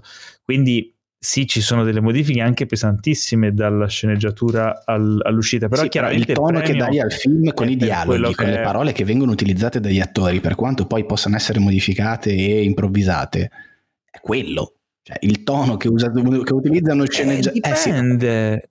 Il, il tono sul, sul- cioè, un- delle battute le puoi recitare in un modo o in un modo opposto. Quello fa parte più della regia, secondo me. Il tono che dai con la Eh, però la scrittura, storia, Paolo, la Paolo, il tono che dai i- con la scrittura, cioè quello che scrivi nelle battute, nei dialoghi. Cioè, no, Eh, ma la sceneggiatura non sono solo le battute e i dialoghi, Mm. però è quello il fatto. Cioè, tutto quanto, cioè la sceneggiatura Cioè, è, è una do- sulla carta. È una, domanda, è una domanda interessante. Come si chiama l'ascoltatore che ci ha fatto la domanda? Eh, si chiama Riccardo Filippini. Riccardo ci hai fatto una domanda trabocchetto perché effettivamente è, è- è complessa la situazione. Eh, teoricamente loro cercano di... in- ah, tieni presente che, Teo, se non, mi- se non sbaglio, chi dà il premio alla sceneggiatura comunque hanno una certa esperienza in quel, in quel settore lì. Non sono Allora, tutti l- che danno i premi a tutto, a tutte le cose, le categorie, no? No, allora le nomination vengono scelte dai branch delle varie categorie. Ok, quindi Quando quella viene- cinquina sceneggiatori. Esatto, la cinquina viene scelta, la cinquina delle due sceneggiature viene, le- anzi le due cinquine vengono scelte dagli sceneggiatori. si sa se hanno la sceneggiatura... sono- Eh, è una bella domanda. Vado a controllare e ve lo dico la prossima puntata, giuro. Va bene, va bene, perché eh, questa ci, ci, ci ha messo proprio eh, in difficoltà. Andiamo avanti, andiamo avanti. Eh, ultima domanda, dai, ultima domanda sugli Oscar. Cazzo, ultima domanda, aiuto, aiuto, aiuto. Eh, eh, no, Una questo mi facile. chiede una cosa, sì, eh? Una? Una facile. facile, una facile. Una facile, allora posso dirvi che... eh, oh, cane, questo cosa... Dio, cosa ci ha chiesto? Eh, ehm, Dai, leggine no, una. ok, leggine una. film ne abbiamo parlato. Mm, Lorenzo Midali qua. Eh, ciao a tutti, sappiate che mi fate, in compagnia, fate compagnia in trasferta in Slovacchia. Ciao Lorenzo in Slovacchia. Uh, Ecco la domandona, secondo voi quanti film orientali devono ancora vincere Oscar per avere una distribuzione più sostanziosa anche da noi? Il mio sogno sarebbe vedere più cinema orientale anche nella mia zona, Lodi, che è qua vicino a Milano, ma è molto difficile. Ciao a tutti e grazie. E anche questa... Tanti, ta- tanti, eh, non purtroppo è tanti. così semplice. Non c'è, Dinamiche eh, non c'è mai, commerciali. non c'è mai abbastanza cinema asiatico purtroppo in questo paese, secondo me. Però Esatto. puoi fare in modo da vedere più film orientali al cinema se da Lodi ti trasferissi, per esempio, Beh. a Pechino oppure a Tokyo. Eh? Sei un cretino. Chiudo con questa domanda perché mi dà l'assist per dire un paio di cose. Ce la manda a Cinema Art Life e ci dice: Non credete che per colpa, tra virgolette, dei premi precedenti agli Oscar questi risultino sempre più prevedibili arrivando per ultimi? Domanda da ignoranti in materia. È sempre stato così e ce ne accorgiamo solo adesso? Oppure è qualcosa che è cambiata nel tempo? Mi sembra che spesso alcuni vincitori siano dovuti, tra virgolette, perché hanno già vinto tanti premi altrove, ma questo rende le cerimonie degli Oscar sempre più piatte.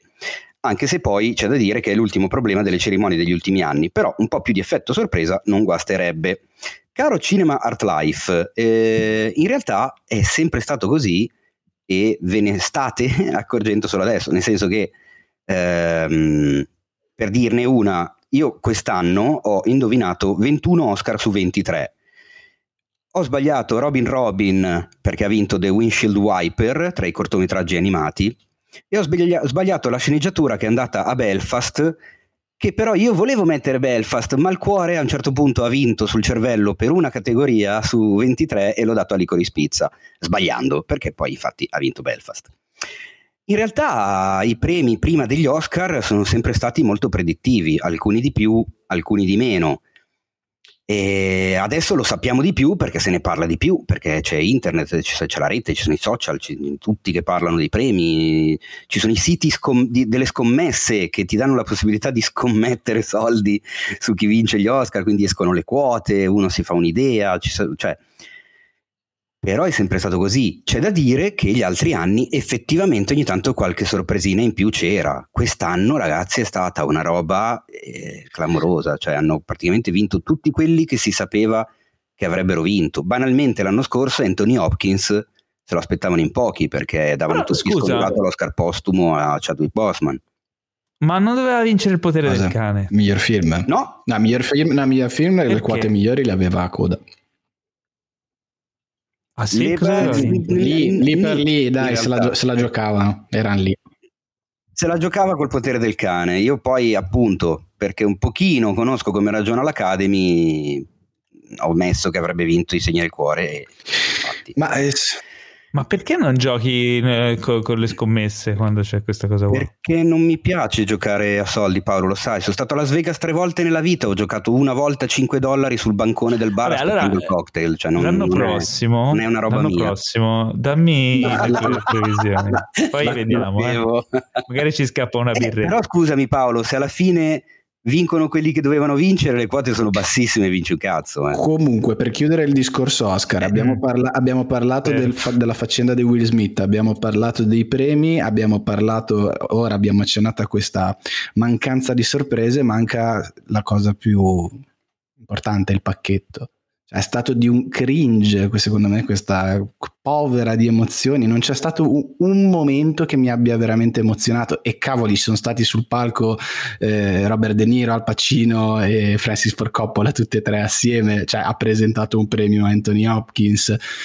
Però, cioè, di- le, le- tre, le tre Neanche- presentatrici, veramente degli sketch, a, a- momenti mi, mi vergognavo io per loro, per quello che stava accadendo sullo, sullo Sì, schermo. brutto, brutto. E poi veramente proprio mancanza Ma di, di- di- ma anche in memoria, un- proprio senza un briciolo di... Ma nemmeno Eh, Beyoncé. Beyoncé, le- sì, Beyoncé ha salvato un po' la situazione forse.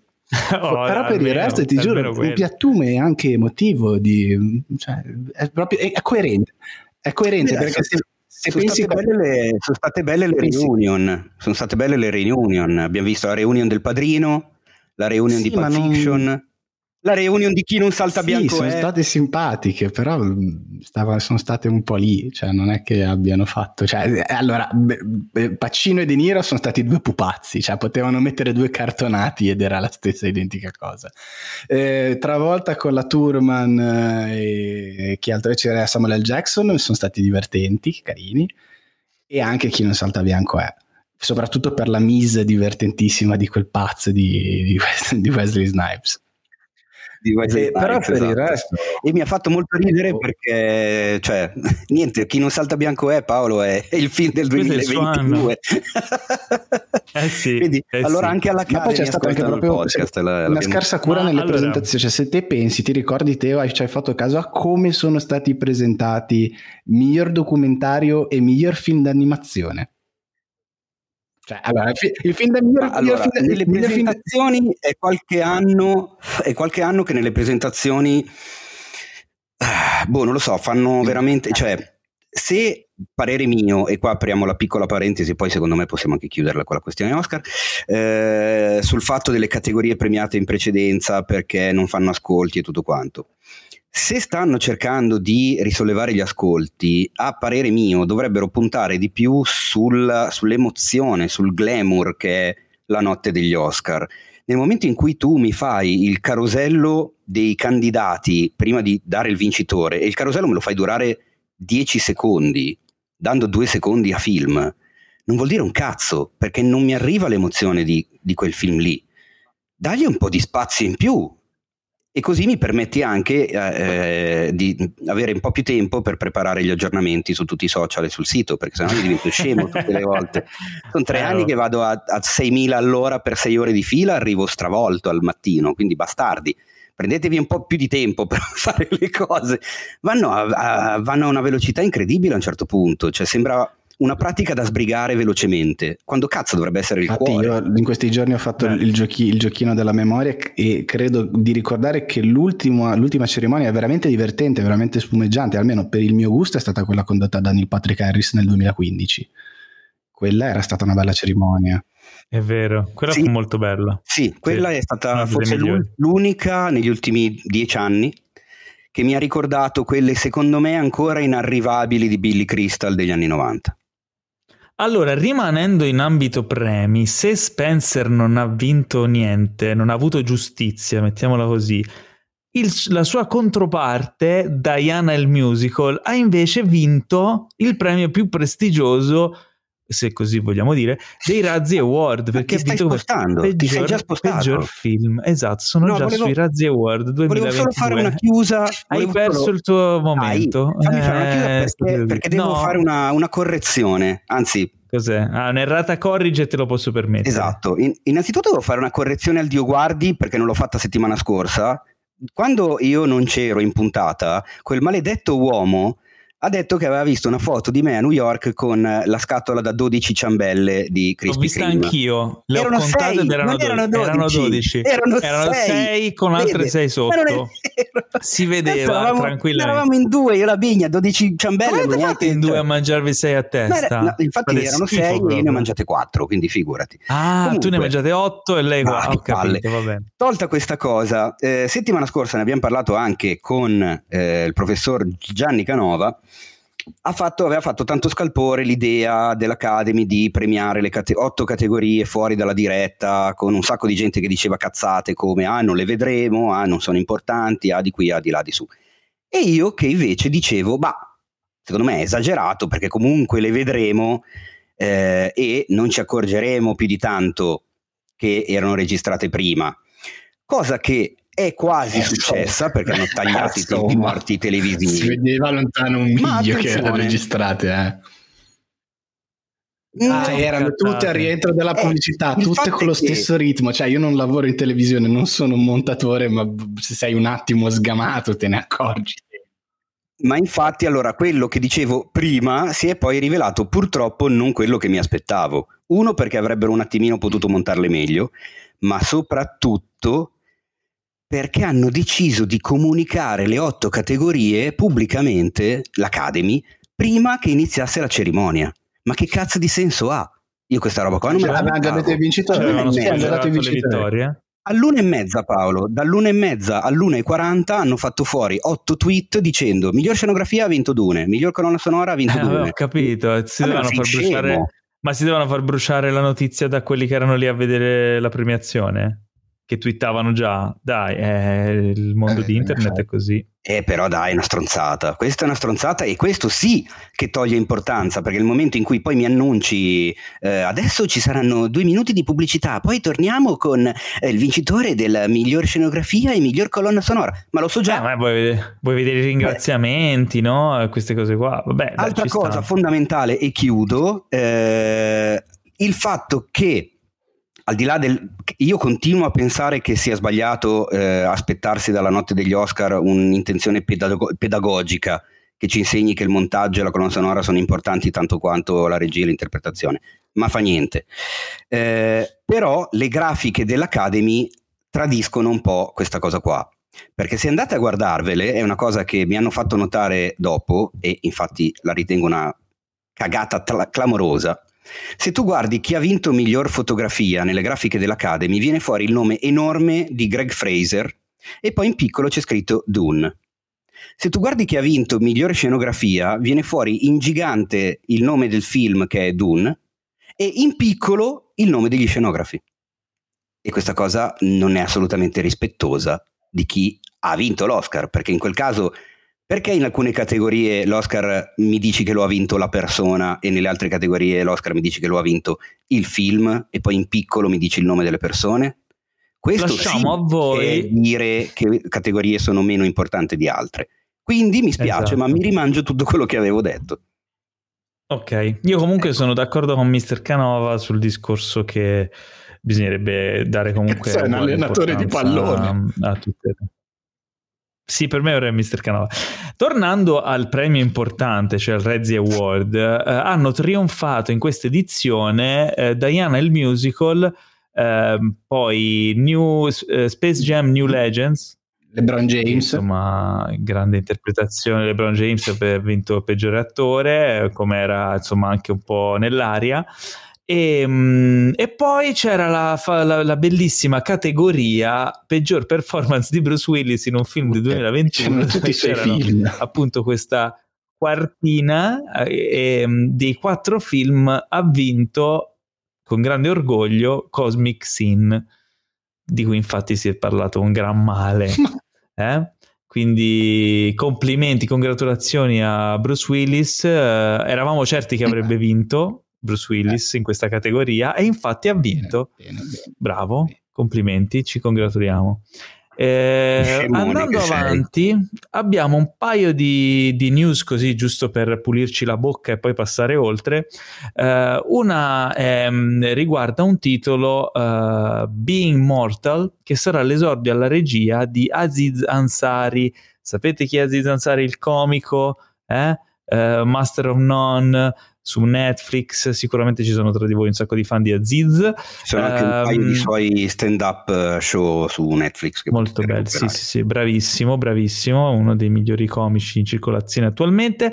Eh, I protagonisti di Being Mortal, che in italiano probabilmente si chiamerà eh, eh, Being Mortale Essere- essere o Essere Mortal, eh, oppure Mortal Kombat Comedy, The Comedy Show. No, no, aspetta, ma vabbè, di chi sono i protagonisti? I protagonisti sono Bill Murray e Uh. Seth Rogen. Boom. Che coppia. Boom. Che coppia. Che cazzo Eh? di coppia, direi. Allora, il, il film è tratto dal libro Essere mortale, come scegliere la propria vita fino in fondo. Quindi potrebbe tranquillamente essere questo anche il titolo in italiano, non Essere necessariamente Mortale. Con il sottotitolo. Non Mortal Kombat The Comedy, ok. No, magari no. E la cosa particolare è che affronta temi che gravitano attorno al mondo della sanità come l'assistenza agli anziani e l'eutanasia. Ok. Quindi, eh, insomma, il, il saggio è stato scritto da Atul Gawande, che eh, era un chirurgo e ha avuto modo di, insomma, di incontrare un sacco di persone eh, che insomma, con la vita ci stavano abbastanza combattendo. La sceneggiatura è stata scritta dallo stesso Ansari, che si è anche tolto lo sfizio di ritagliarsi un ruolo all'interno del film.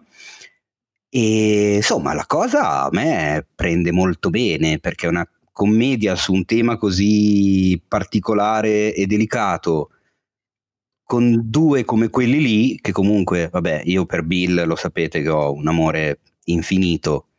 Seth Rogen comunque mi fa spaccare e sono curioso di vedere cosa succederà. Esatto. Ma se non c'è lo stronzo che fa la risata di Seth Rogen quando viene nominato, non va bene. Sì, però a, a, a Dio guardi viene meglio, eh, te lo devo dire. Chi stai parlando? eh, lascia stare. Quindi, ok, quindi questo film qui vi, vi, sapremo dire di più quando ci saranno maggiori notizie. E poi ultima news, perché non poteva mancare una news relativa eh. all'MCU. Vai a farsela eh, mangiare come puoi, pare... come potresti. Eh, come fai?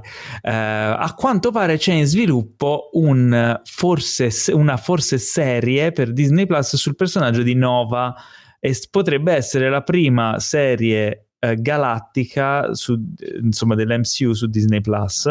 Yeah. Eh, a quanto pare sarà Nova, e ora te lo spiego chi è. A quanto pare sarà eh, scritta da Sabir Pirzada, che fa parte del team di sceneggiatura di Moon Knight, che tra l'altro ah. esce per voi oggi eh, o comunque già uscito se state ascoltando questo podcast. Eh, Nova è un personaggio, Nova è uno dei Nova Corp che però assume dei poteri super tipo Captain Marvel, eh, ha un elmo, è un personaggio molto figo, galattico, vola nello spazio, è una specie di versione maschile di Captain Marvel meno potente ma insomma dal look molto figo non ho mai letto un suo fumetto da che, che, credo che si evinca, eh, però è un personaggio affascinante, quindi potrebbe essere una cosa sicuramente diversa da quello che abbiamo visto per adesso nelle serie e sicuramente molto con, a livello visivo molto diciamo pomposo un po' alla Guardiani della Galassia. Ehm, detto questo abbiamo chiuso le news ok Abbiamo già fatto le domande. Non ti sei dimenticato una news? Quindi poi siete C'è un attore hollywoodiano che ha no, tirato una sberla in faccia a qualcuno.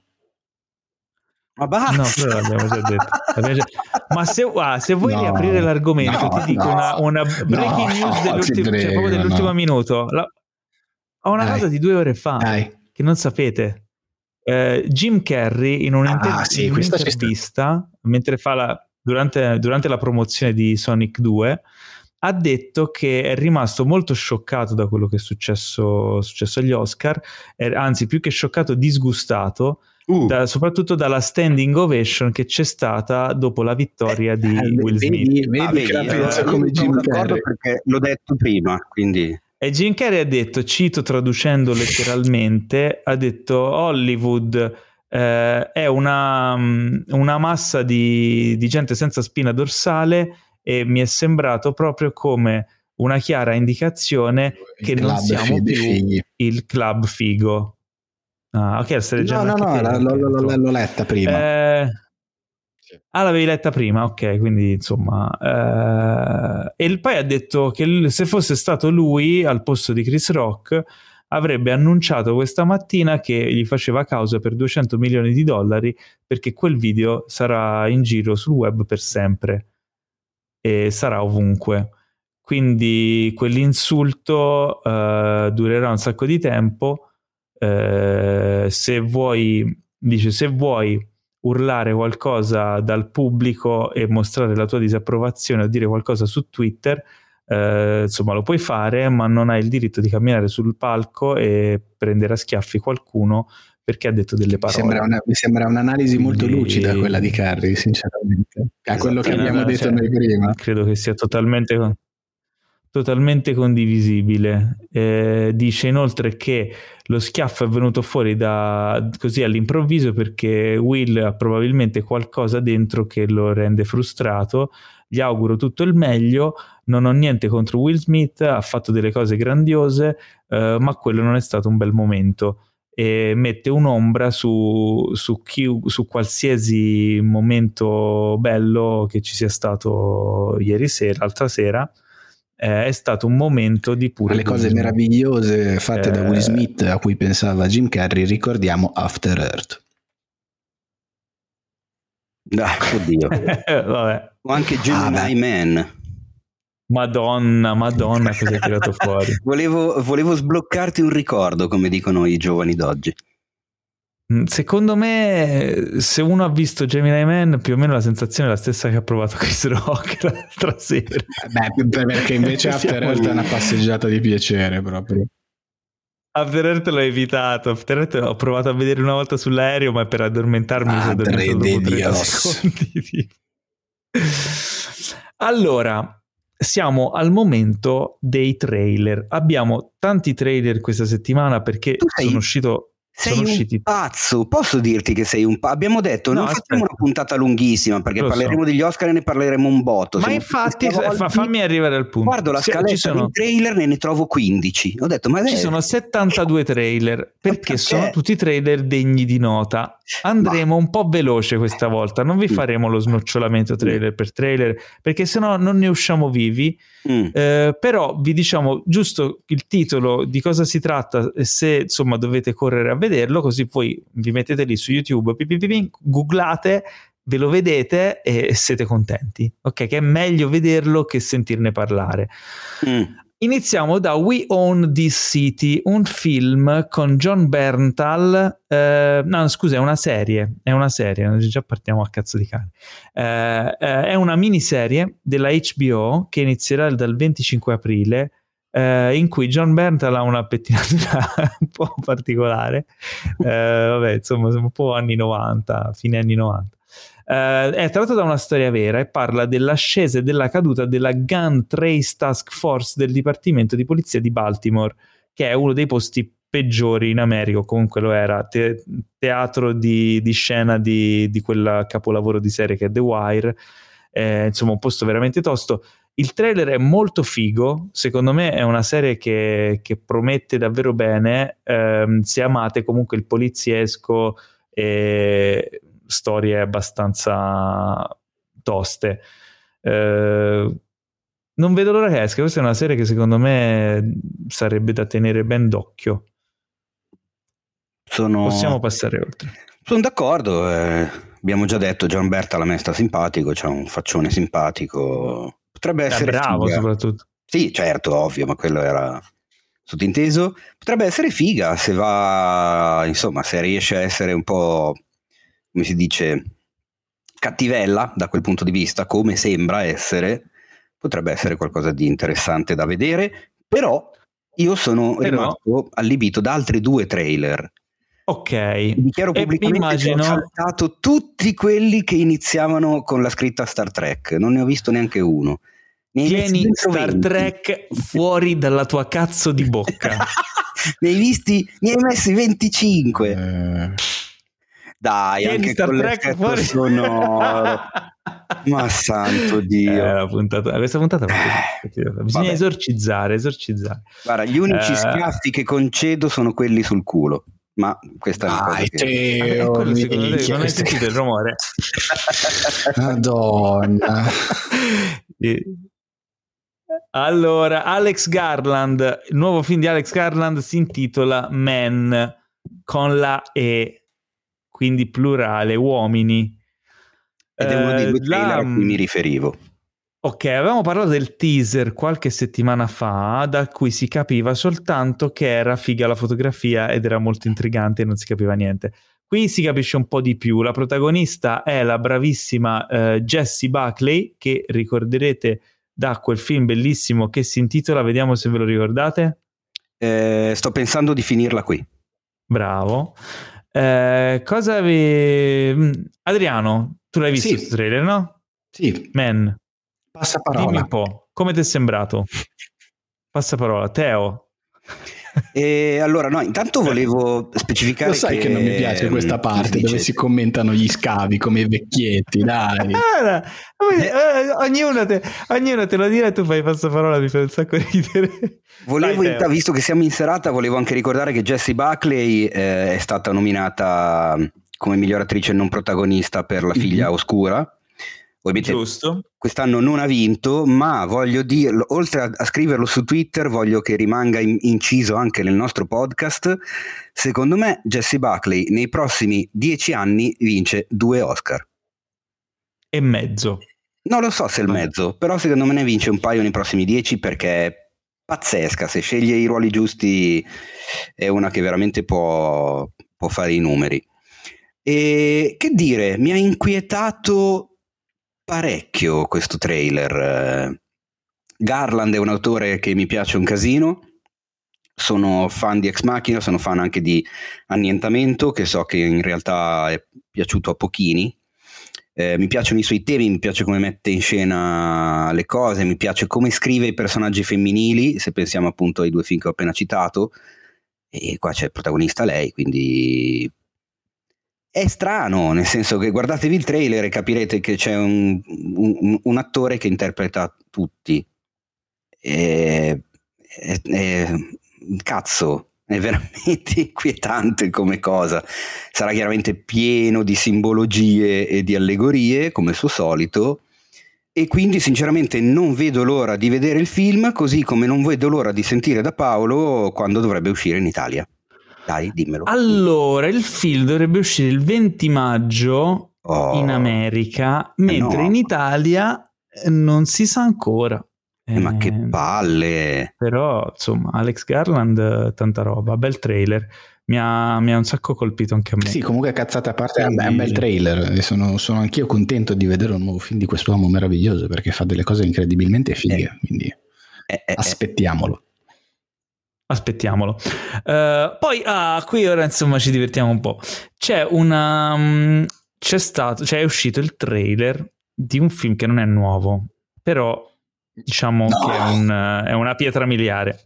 Sto parlando di Star Trek The Motion Picture, il primo film di Star Trek che riuscirà in una Directors, si chiama The Directors Edition, una versione eh, che è stata rimontata, risistemata, ripulita, rimasterizzata in 4K. Eh, allora, diciamo che è il film mh, più ambizioso di Star Trek, il primo film su cui investirono tantissimo, su cui si ispirarono al, al tipo di lavoro che era stato fatto su 2001 di nello spazio, è, è, è, un colossal che fu un flop terribile su cui persero un sacco di soldi perché era stato costosissimo all'epoca eh, e che probabilmente non è, cioè anzi sicuramente non è il più amato, però Uh, probabilmente in questa veste a livello proprio di mh, mm, filologia cinematografica uh, secondo me può essere un'ottima occasione per recuperarlo e per vedere il lavoro incredibile artistico che era stato fatto su questo film uh, quando è uscito ed è un progetto di Paramount Plus che quanto ho capito, insomma, cerca di rimpinguare propria, il proprio catalogo anche con dei lavori di restauro e di insomma, riedizione di, di classici. Quindi il trailer è molto figo perché si vede appunto il lavoro che è stato fatto, ci sono anche le comparazioni, eh, insomma se siete fan di Star Trek o avete già visto il film o anche se non ne sapete nulla, ma siete anche solo se siete fan secondo me di 2001 e vedere quello che è stato fatto un po' in, quella, in quell'ottica lì è un, un trailer molto carino che si lega a filo doppio con il trailer, il primo trailer che è uscito di Star Trek Strange New Worlds, la nuova serie. Eh, oh, ma voi non l'avete visto il trailer, ve lo siete skippato come degli infami e poi mi fate i brontoloni. Guardatevi il trailer e poi vedete, ah cazzo Paolo, però eh, io pensavo che fosse una merda, invece boh figo, oh, sai che mi sa che lo guarderò, eh, fareste così. Eh, come faranno tutti quelli che andranno a vedersi il trailer di Strange New Worlds. Basta, basta Star Trek. Madonna tieni Star Trek fuori dalla tua cazzo di bocca, ok? Ti posso citare il maestro dello slapstick? allora, eh, andiamo avanti. Choose or Die. Choose or Die è un nuovo uh, horror di Netflix che uscirà il 15 aprile.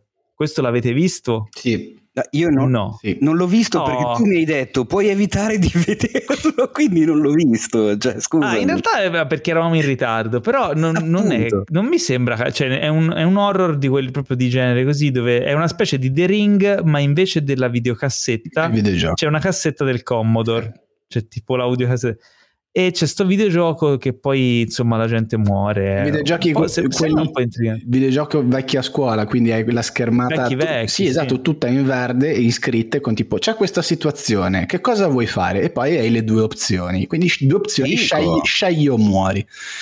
E poi queste situazioni gli si presentano effettivamente concretamente davanti alla, agli occhi ai prota- al protagonista e deve scegliere o se no morirà. Nel film nel cast perché non me l'hai fatto guardare allora? non lo so eh, ora, ora lo capirai ora lo capirai. Perché nel cast c'è, eh, c'è Eddie Marsan che è bravissimo io gli voglio no, un sacco c'è anche Robert Englund voglio un sacco bene a Eddie Marsan. Perché? Perché, Perché vuoi bene per- Eddie Murphy? perché è un bravo attore e mi piace molto e credo che sia una persona a modo. Ho avuto modo di vedere alcune sue interviste e mi sembra una personcina deliziosa. Poi magari sarà uno squartatore, Eh. però E allora sposatelo. Ma cosa state dicendo, ragazzi? Vabbè. Aiuto. vabbè, d'accordo, come vuoi. Però c'è anche Robert Englund, che io un po' me lo Ah, sposerei. Vabbè, ma Robert Eh. Englund ha fatto, ha fatto quello nella sua esistenza, che va benissimo e siamo tutti molto felici del fatto che Robert Englund sì. sia esistito per fare quella cosa specifica lì. Però Solo sta lì- sta lì. No, allora poi c'è eh, protagonista Asa Butterfield. Eh, allora, è un film perché ti ho detto? Perché dal trailer potrebbe essere una cosa carina, uno di quegli horror di genere particolare, carino. Potrebbe essere una vaccata immonda.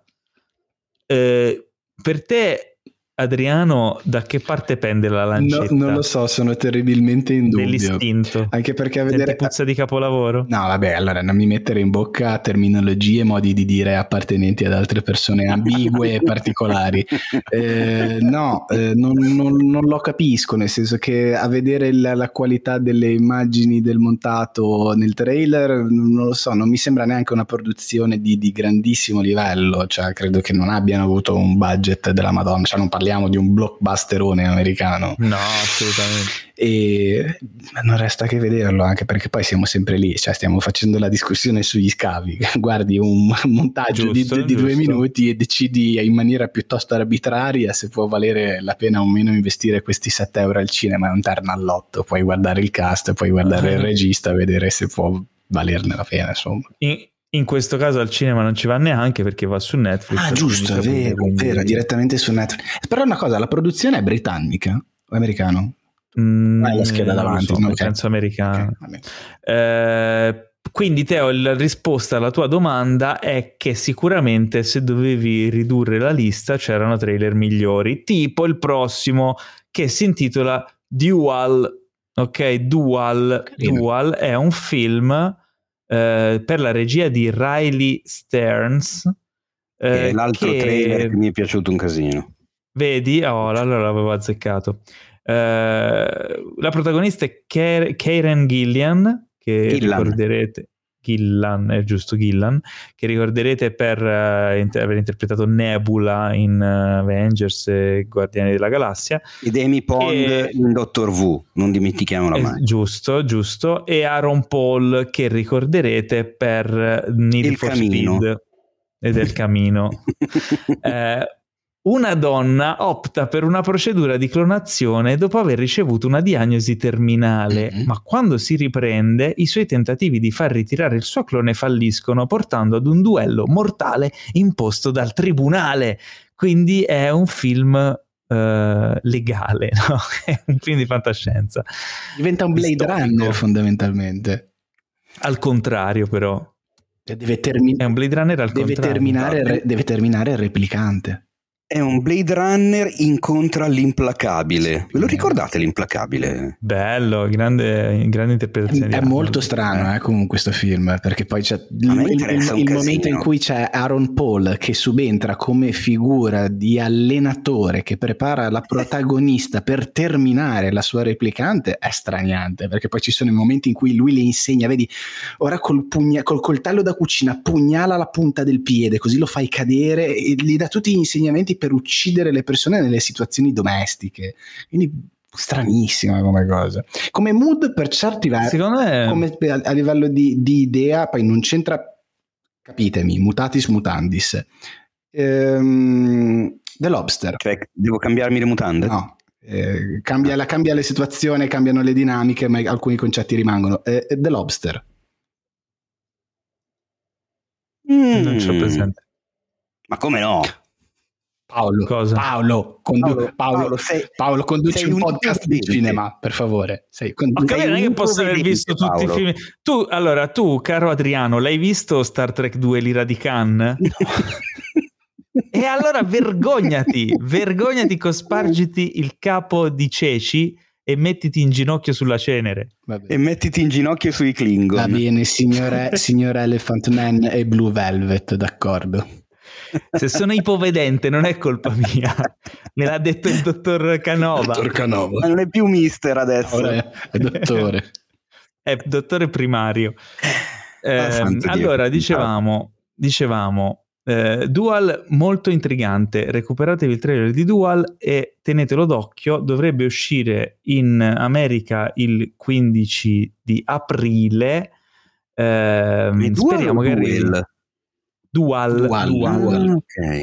Da non confondere con Dual, dual eh, perché sono due, no? È, eh certo. è du- dualismo, no? In, in, italiano si intitolerà eh, Due sorelle, eh, una sfida.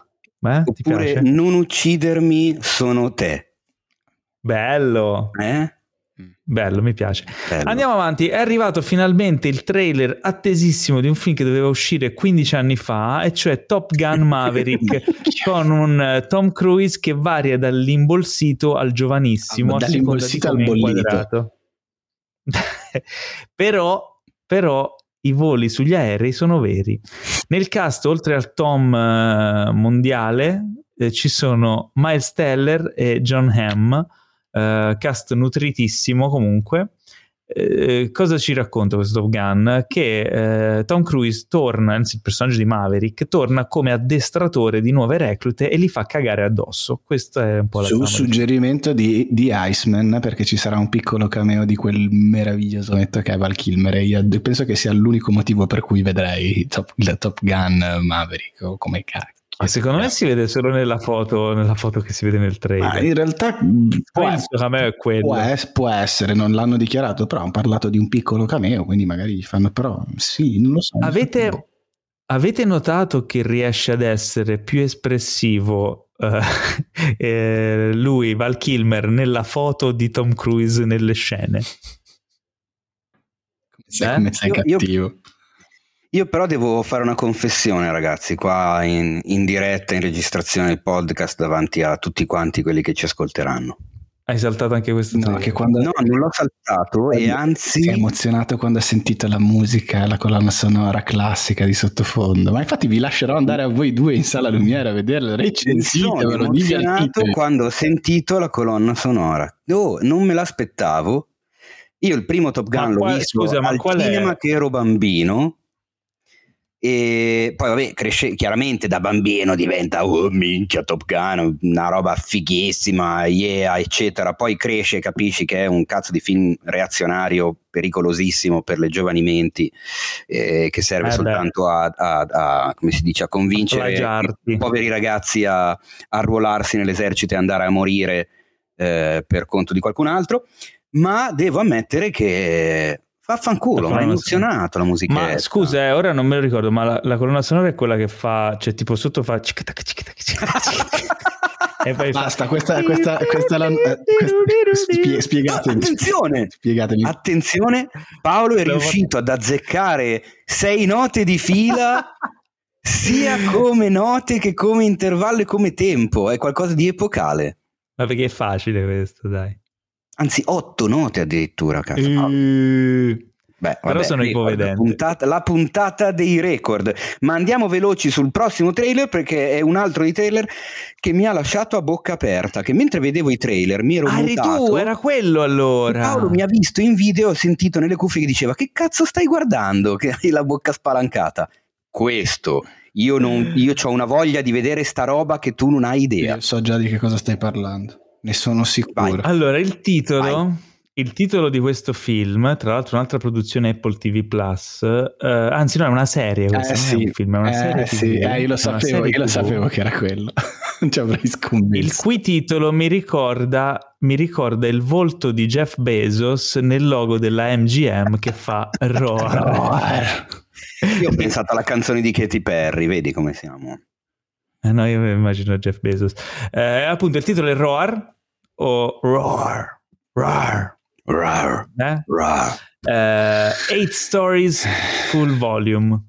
Uh, quindi, come descriverlo? Uh, intanto eh. possiamo parlare del cast. Nicole Kidman, Issa Rae, Cynthia Erivo, Alison Brie. possiamo dire che è molto stiloso. Mm? Beh, innanzitutto io direi che è una serie antologica. Eh sì. Ah, Sono otto episodi con otto protagoniste diverse.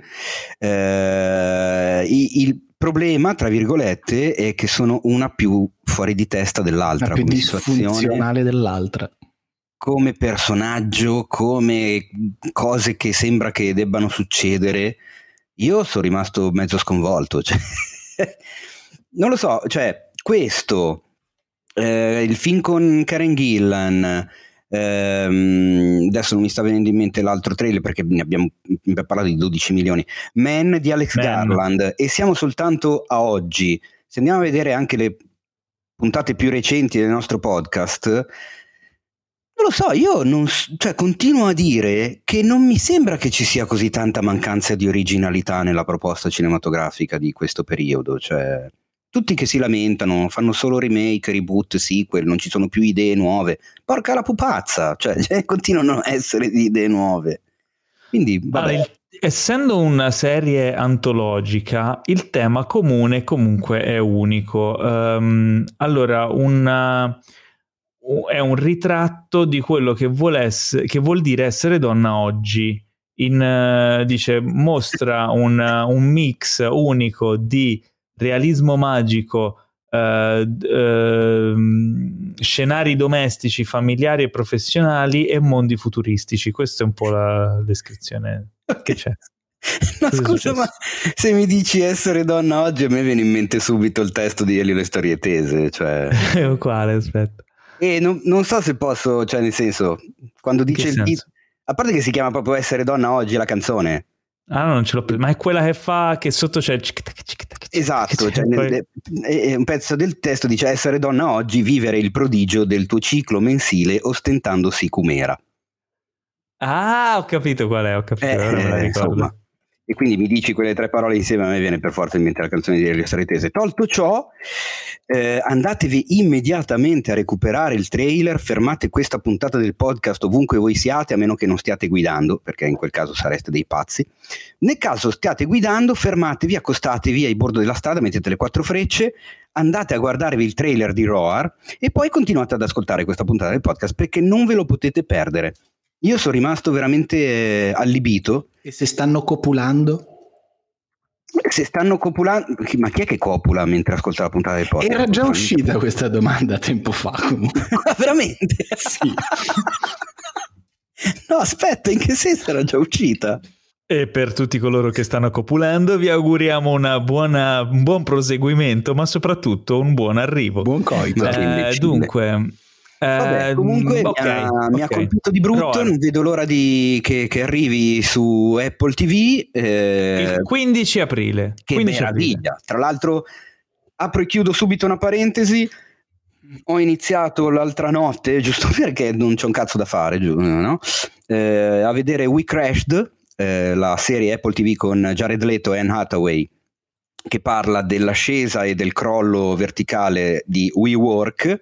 Ho visto la prima puntata ed è una di quelle serie di cui ho voglia subito di vedere tutte le altre puntate perché dalla prima mi sembra veramente molto interessante e il caro Jared eh oh che cazzo gli devi dire? È sempre, sempre più in gamba. Tra l'altro il 31 mi sembra che esca Morbius quindi siamo lì. Uh, Gnam, gnam, non vedo l'ora di non vederlo. Gnam, gnam. dai davvero? No a me boh a me interessa No, io non lo andrò a vedere. C'è lui, per motivi. lui. Per tre motivi. Stanno uscendo delle Attenzione. recensioni da oltreoceano che te non ne hai un'idea. No, ma al di là delle recensioni, no, che poi uno può avere benissimo voglia di vederlo comunque, eh, il discorso è che Morbius come personaggio fumettistico mi è sempre stato sui coglioni a livelli inverosimili. Quando in un, in un albo di Spider-Man appariva Morbius, io lo prendevo e lo volavo nel cestino. No, Cioè, proprio, ho sempre avuto un'insoff- Ho sempre odiato come personaggio, proprio non me ne frega niente. Eh, poi, eh, insomma, il filone Sony è un po'. Non è, diciamo, il film che mi attira di più di quelli, di quelli no? però chiaramente, insomma, sicuramente ci sono, ci sono gli appassionati eh, e sicuramente c'è chi lo andrà a vedere. Io mi sa che lo sorpasserò, magari lo recupererò poi a posteriori, però insomma, non, non sono un fan di Morbius come personaggio. Però di Jared Leto sì, Jared Leto è, è bravo, Jared Leto, Eh, cosa gli vuoi dire? È uno Eh. dei- degli attori migliori in circolazione adesso, quindi sicuramente darà il suo, ma staremo a vedere, insomma, manca Ah, ma poi qua in giorno. interpreta questo imprenditore mh, pazzoide, mezzo geniale, mezzo stronzo, israeliano, ha questo fortissimo accento, eh, ha comunque della prostetica in faccia che lo vedi che c'è una faccia strana, già detto, insomma. È, par- è particolare, quindi poi ve ne parlerò una volta che, che sarà finita la serie. E ripeto, ok, la, la, serie, abbiamo... la serie. La serie, sì, è una serie. È una serie quella di Morbius. No, no. Roar. Ah, ma io pensavo che stiamo parlando io pensavo, io pensavo che stessi parlando di Morbius. Ho detto, ma come è diventata una serie all'improvviso? No. No, stavo dicendo che ah, We Crashed eh, fa l'imprenditore ah, israeliano. Ok, ok, tutto chiaro. Sì, certo, tutto certo, certo. Vabbè, poi, poi abbiamo visto The Survivor, che è un film, ragazzi, ritorna come regista eh, al cinema eh, Barry Levinson che tra l'altro tra le sue più grandi creazioni c'è anche Sam Levinson che ha fatto Euforia, perché è il, è il papà. Eh, gra- vabbè, a parte quello ha fatto tipo film come Rain Man, Piramide eh, di paura. Piramide di paura, bellissimo. Eh, insomma, bravissimo Barry Levinson. Torna con questo film che è piaciuto molto, ha piaciuto Sleepers. a me. Sleepers. A me non è... Non, boh, continuo a dire che... Ah, Ah, comunque, The Survivor, uh, protagonista Ben Foster, in quella che pare sia una delle sue più grandi interpretazioni, uh, ci racconta la storia di Harry Haft, un pugile del dopoguerra che, uh, che ha combattuto nei campi di concentramento per sopravvivere, una storia vera. E, e, cerca di usare poi quello che ha imparato della box perché vorrebbe, il suo sogno è di sfidare Rocky Marciano. E, e, insomma, una storia e, poss- possente. E, il, il, il, la conclusione di questo commento al trailer è quando cazzo ci portano HBO in Italia? Ah, è vero, perché è un film HBO. È un film HBO ma secondo quindi... me... Ma abbiamo secondo già la me... Ma come Secondo me potrebbe arrivare in sala. Eh? Quando, quando? Sì, no, non prima del 2025 perché deve scadere l'accordo in essere che hanno ancora con Sky. Come 2000... Ma non è detto. Scusa, tutta, eh? la roba che, tutta la roba che ora dovrebbe uscire in teoria che sta producendo HBO dove la buttano fuori su Sky? Continuano su, su Sky? Sky, sì, come, come finora. Come sta succedendo Secondo finora. me... Secondo Anche me questo Justice film potrebbe... Di... Ah, scusate, a, a, bassa voce volevo ammettere una cosa pubblicamente. Eh, sono venuto meno ai miei doveri, eh, anzi siamo venuti meno ai nostri doveri di informatori eh, corretti e puntuali su cinefax.it, ma mi prendo io tutta la responsabilità perché l'articolo l'ho scritto io. Mi sono, tra virgolette, dimenticato di scrivere nell'articolo degli Oscar eh, dell'Oscar fan favorite. Che bella! Me lo sono cosa. letteralmente cioè? dimenticato, ma a questo punto non è che... Non lo sai Paolo.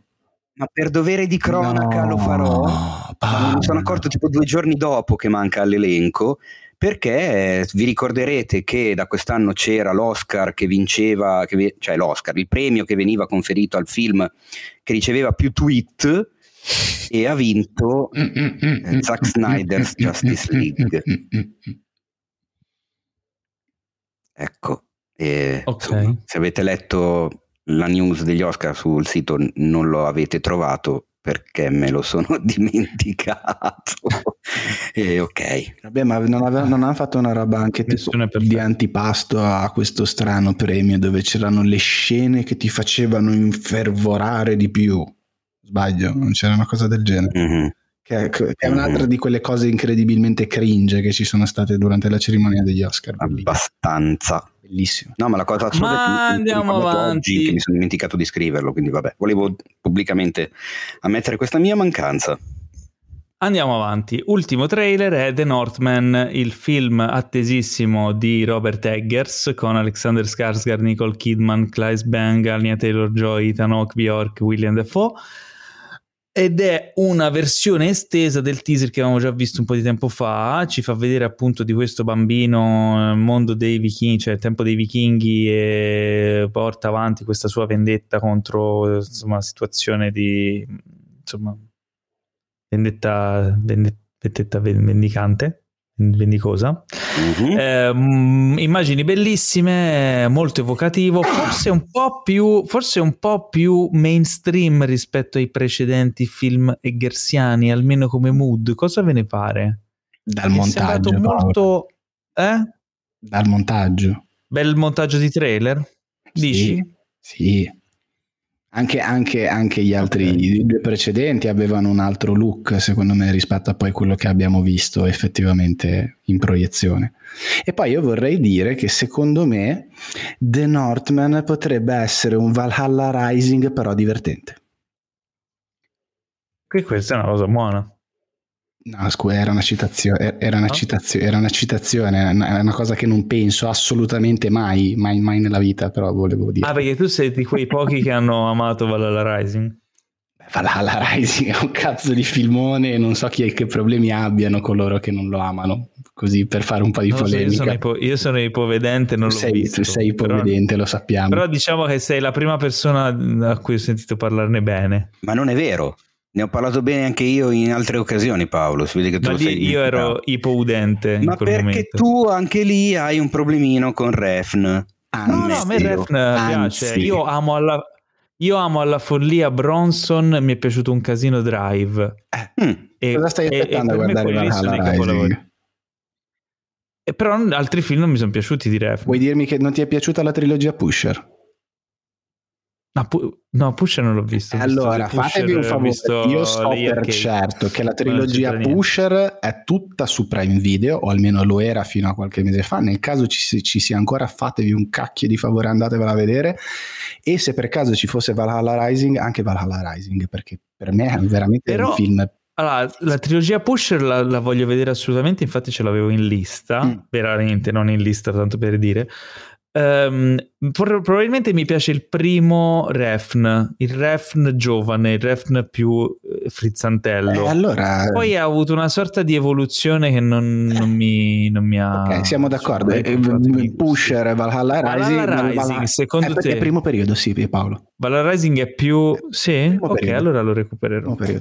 No, ma allora, soprattutto per dovere di cronaca, per dovere di cronaca ci tengo a dire, a ribadire, cioè a, a confermare quanto detto dal Mace, i tre pusher 1, 2, 3 li trovate su Prime Video, mentre Valhalla Rising, che per magari ingolosirvi di più vi posso dire che è con Mads Mikkelsen, lo trovate su Mubi.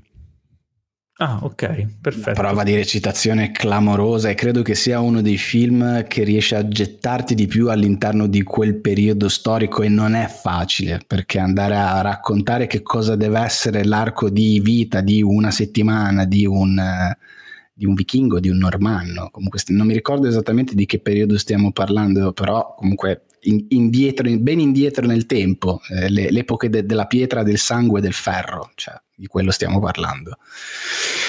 Tanta, tanta roba. Quindi tornando a noi, tornando a Robert Eggers, tornando a The Northman, il film uscirà in Italia il 28 aprile, ok? Siete pronti a catapultarvi nel mondo vichingo di, dei vichinghi sanguinari? Io sono pronto a catapultarmi sì. in energia. Catapultiamoci, yeah, yeah.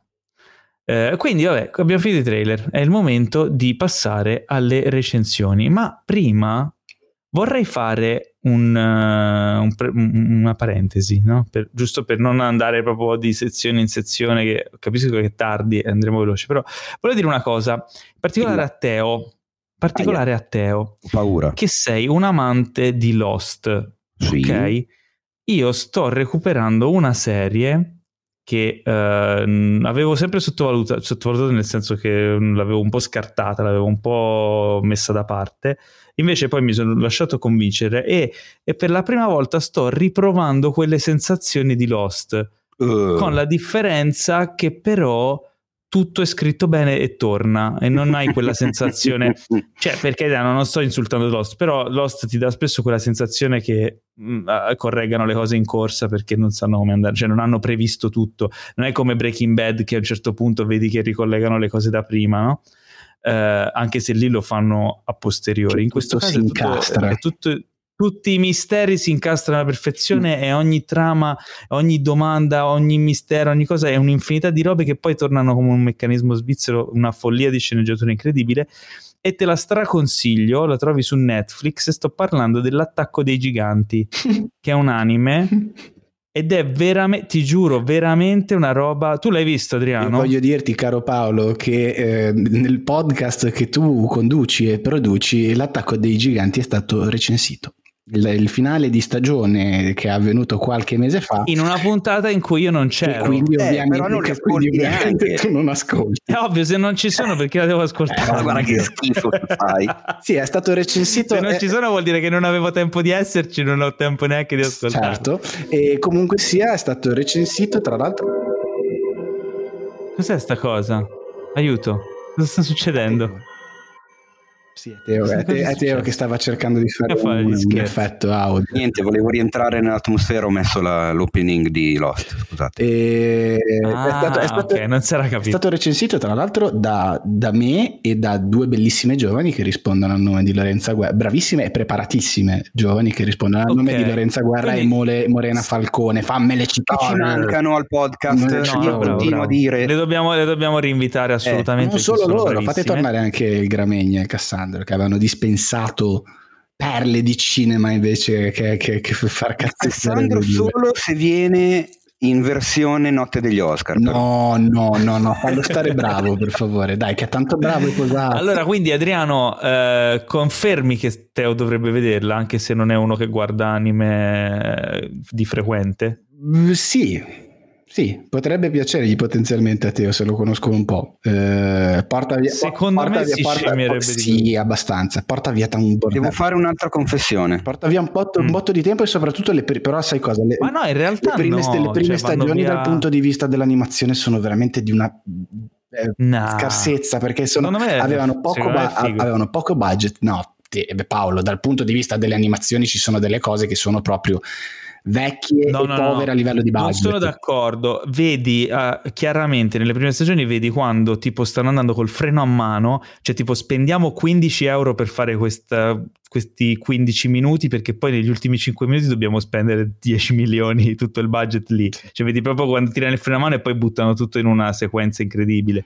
Perché però ci sono anche nelle prime stagioni delle cose sì, però cap- molto belle, sì, ma però a livello di che se mi lasci un frame, se mi lasci un disegno, un, un disegno, un frame di due cam- che camminano e mi lasci le gambe dei due che, che, procedono e mi lasci un frame fisso per due secondi con i personaggi che continuano a parlare, mi scende, cioè, cioè perché capito, non ci sono, non ci sono, piano... eh, ho capito se poi c'è un piano sequenza in animazione con la camera che si muove tutto animato, cioè lì mi casca la mascella, cioè nel senso si sì, No, Comunque, vabbè, chiudo, chiudo, la parentesi, se no perdiamo oh, tempo che non abbiamo. No, volevo dire, volevo dire, due cose. Allora, innanzitutto che è, è incredibile la coincidenza della vita, perché sono andato a cercare quale fosse la puntata anche per i nostri ascoltatori, nel caso fossero curiosi di sentire eh, la recensione di Cinefax di Lorenza Morena e il Meis sull'attacco dei giganti ed è la puntata 104 del 31 marzo 2021, quindi esattamente un anno fa.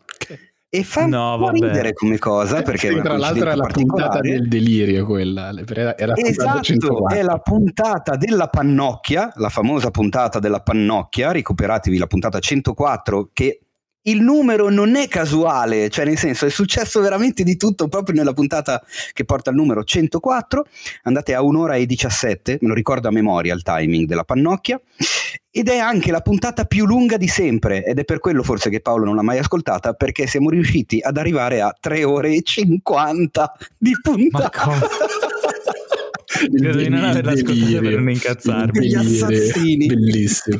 Ma, okay, ma, ma visto che, che erano, erano venute fuori delle, delle, cose mica male in quella puntata. Avevamo, avevamo, parlato un botto di Sion Sono, per esempio, che è uno che per, sì, per il resto sì, delle sì, altre puntate di questo podcast non è mai più stato nominato, credo. Judas and the Black Messiah, l'attacco dei giganti, The Forest of Love, My Octopus Teacher era il, il titolo della puntata. Male, quindi, insomma. Vabbè, io comunque sono arrivato nel, nel club dell'attacco dei giganti con estremo ritardo però, vabbè, ora stanno facendo la, la, stagione conclusiva, quindi insomma me lo bingerò tutto. E Ma la mia confessione, te lo consiglio. Mm. La mia confessione è che io iniziai a vederla proprio dopo aver sentito parlare nella puntata di cui abbiamo appena parlato. Ho visto le prime due puntate No, devi andare avanti. Ale, ale, ale, è incredibile, cioè, ammetto la mia totale ignoranza in materia. Non... Guardalo, allora, consiglio, guardalo in italiano, perché è molto, fidati, è, è doppiato e adattato molto bene, ah. e io sai che prediligo, è, è fatto bene l'adattamento del doppiaggio.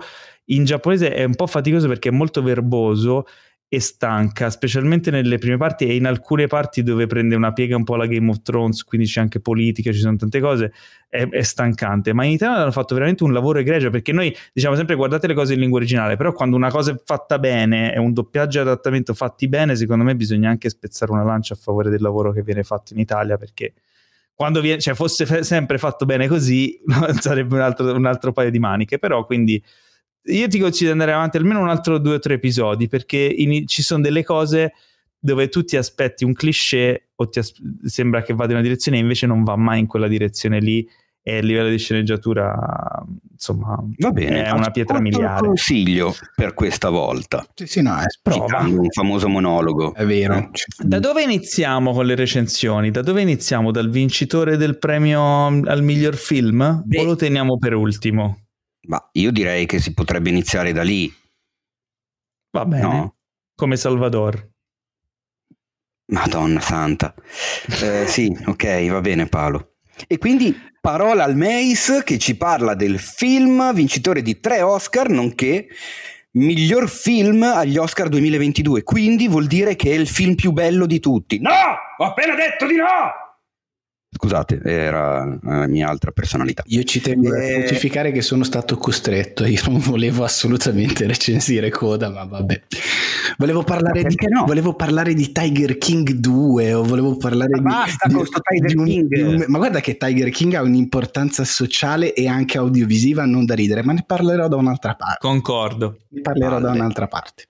Comunque sia... Invece di parlare dei segni del cuore, diretto da Sean Eder, regista del cuore. e sceneggiatrice attrice statunitense che ha pochi giorni più di me e quindi già per, solo per questo lei mi sta molto simpatica e che si è vinta anche l'Oscar per la sceneggiatura non originale. Quindi eh, eh, insomma sono cose da sottolineare quindi prego la parola a te Bene, che dire, allora siamo nello stato del Massachusetts, che non riesco e non so mai pronunciare bene, nel, pre- precisamente nella cittadina di Gloucester e Ruby Rossi è una ragazzina, una liceale che è eh, l'unico, l'unico, membro della sua famiglia, la famiglia Rossi, che suppongo abbia delle origini chiare nostrane, italiane, e i suoi genitori sono Frank e Jackie e ha un fratello, nome, sì, ha il fratello maggiore che si chiama Leo e sono tutti quanti sordi.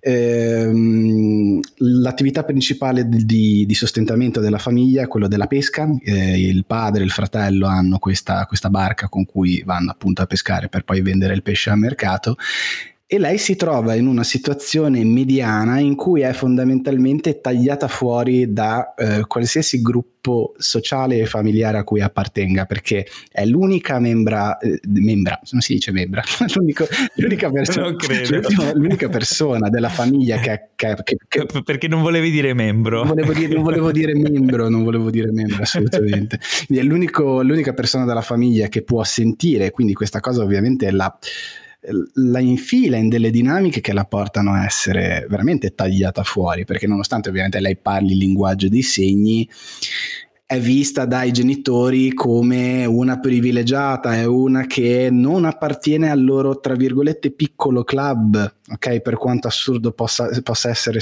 possa, sembrare parlare di un, eh, come si dice, di una disabilità come un club o comunque qualcosa di positivo, mm-hmm. però è, è, è, un qualcosa che unisce la famiglia e invece lei è un corpo tra virgolette estraneo per questo motivo. Al contrario, eh, in, a scuola è presa in giro appunto proprio per la condizione eh, di, di, salute, per, per la disabilità della, de, de, dei membri della sua famiglia e per il lavoro che fa, perché lei arriva a scuola magari dopo una mattinata, una primissima mattinata passata a pescare che odora di pesce, quindi viene presa in giro anche per questo motivo. Quindi una ragazza che si ritrova in una posizione mediana tra, tra la società e la famiglia in cui lei è fondamentalmente sola, si sente sola. Ha delle amiche, ovviamente degli amici, e a un certo punto poi riesce a scopre, lei non è che scopre, ha sempre, sempre avuto la passione per il canto, sempre, sempre stata appassionata di musica, solo che ovviamente la sua famiglia non la può sentire, finché un bel giorno inizia, decide di iscriversi al coro scolastico e grazie all'insegnante che è una, una persona che è uscita appunto da un'accademia grossa musicale di Boston, eh, la, la, verrà iniziata al mondo della musica e verrà spinta verso, verso la musica che funzionerà da ponte per rompere le barriere eh, che dividono la nostra Ruby, se non ricordo male, eh, sì, Ruby dalla famiglia e il resto del mondo? Credo che la risposta la possiate mm. sapere. Ehm, è un film che a me è, è, non è dispiaciuto, l'ho finito di vedere e, e, non ho detto cavoli ho perso due ore della mia vita. È un film estremamente... Eh, Secondo me nella, nella costruzione è, è, simile a, King Richard, sono dei film che sono, sembrano usciti dagli anni 10 del 2000 o da fine degli anni 90, per motivi diversi. King Richard biografico di un certo tipo, l'impronta del sogno americano, eccetera, eccetera. E invece per come avete intuito dalle tematiche di, dei segni del cuore, parliamo anche qua di una storia di rivalsa, di un'emarginata, di eh, pro, pro, problemi legati appunto a, come si dice, a, datemi una mano, non state lì come de- delle triglie a guardarmi e a non considerarmi. Quando mi vedete traccheggiare, aiutatemi, eh, ha, del- ha, una disabilità. Eh, ok. Ed è un, è un, film che, ripeto, non mi è dispiaciuto, è un buon film, è un film che vive anche di alcune piccole retoriche di, di, di, alcuni cliché che però ci stanno anche, vanno bene, non mi hanno fatto storcere eccessivamente il naso. Eh, ha dei momenti costruiti per emozionarti, per portarti alla lacrima e ci riesce anche, quindi vuol dire che, almeno con me c'è anche riuscito, quindi vuol dire che ha anche funzionato, però è una cosa che percepisci eh, chiaramente. Ehm, il cast è stratosferico, c'è una, una complicità fra di loro eh, che, che, è, che, è, amicidiale e se c'è un premio che cavoli ha meritato di, di, di vincere eh, Coda è quello di, di, miglior attore non protagonista vinto da eh, cioè, Troy Kotsur che è spettacolare nel senso che ci sono poi allora gli hanno scritto un gran bel personaggio perché è veramente un bel personaggio quello del papà della famiglia Rossi però lui lo interpreta alla stragrande nel senso che per farvi capire ci sono un paio di momenti estremamente esilaranti poi lui è, è, una macchietta è un, istro, è un istrionico è uno che scherza tantissimo con la figlia e non solo.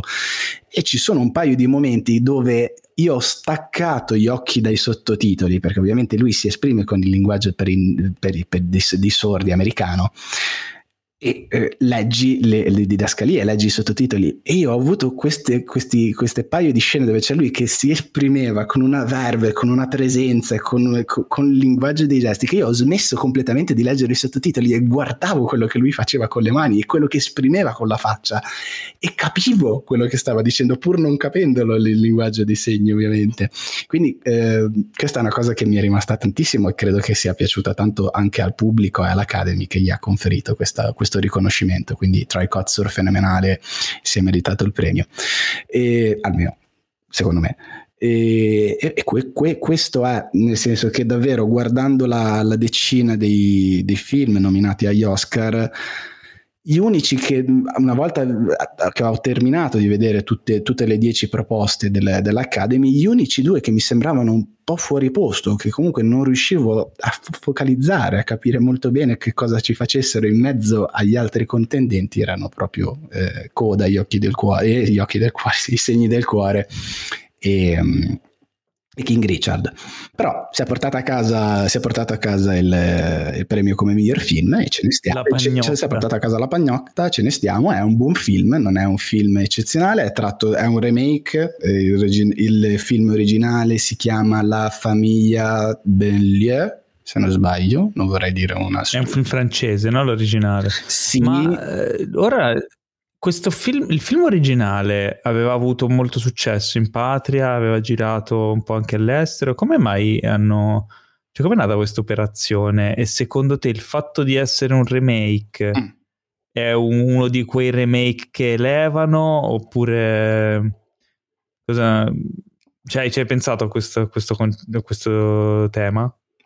Vai, Teo.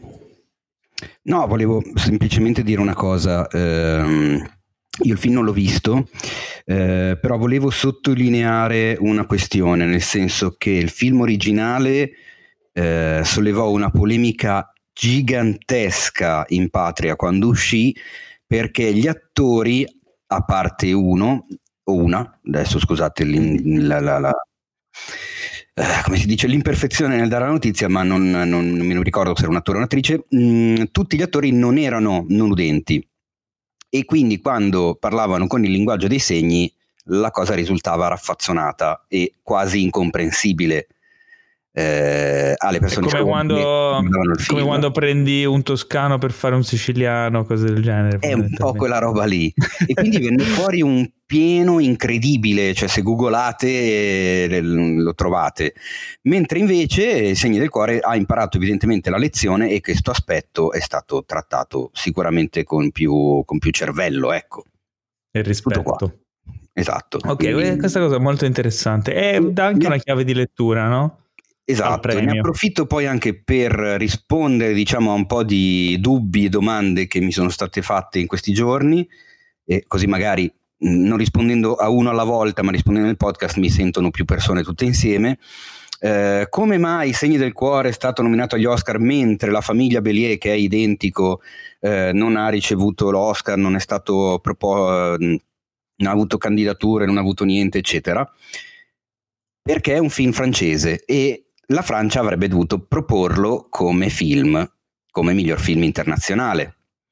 Ma non lo ha fatto perché eh, nel 2015 e nel 2016 ha proposto altri due film. Eh, nel 2016 tra l'altro ha proposto un film che è entrato nella cinquina, ma è l'anno in cui ha vinto l'Oscar Il figlio di Saul. E ah. come, come evitare di premiare quel film? e non essendo neanche mai stato distribuito negli Stati Uniti non poteva neanche essere candidato nelle altre categorie e non come film, non come film internazionale. Quindi niente, la famiglia Bellier non è mai stato agli Oscar perché non ci hanno neanche mai provato a farlo andare, tutto qua. Nota conclusiva. Okay. Nota... Stesso discorso di The, The Parted e Infernal Affairs, cioè sempre, sempre lì siamo. Nota conclusiva a margine eh, che il film non era, almeno da noi, non vorrei dire una stupidaggine, non so in patria, ma in Italia non era stato distribuito in sala, era andato straight to video su, su Sky e Now TV e ora invece dovrebbe andare in sala, non mi ricordo la data, però nel mentre se qualcuno, che uno di voi due che ha il PC davanti solertemente volesse andare a controllare e a dire agli ascoltatori quando potranno andarlo a vedere, lo possiamo fare.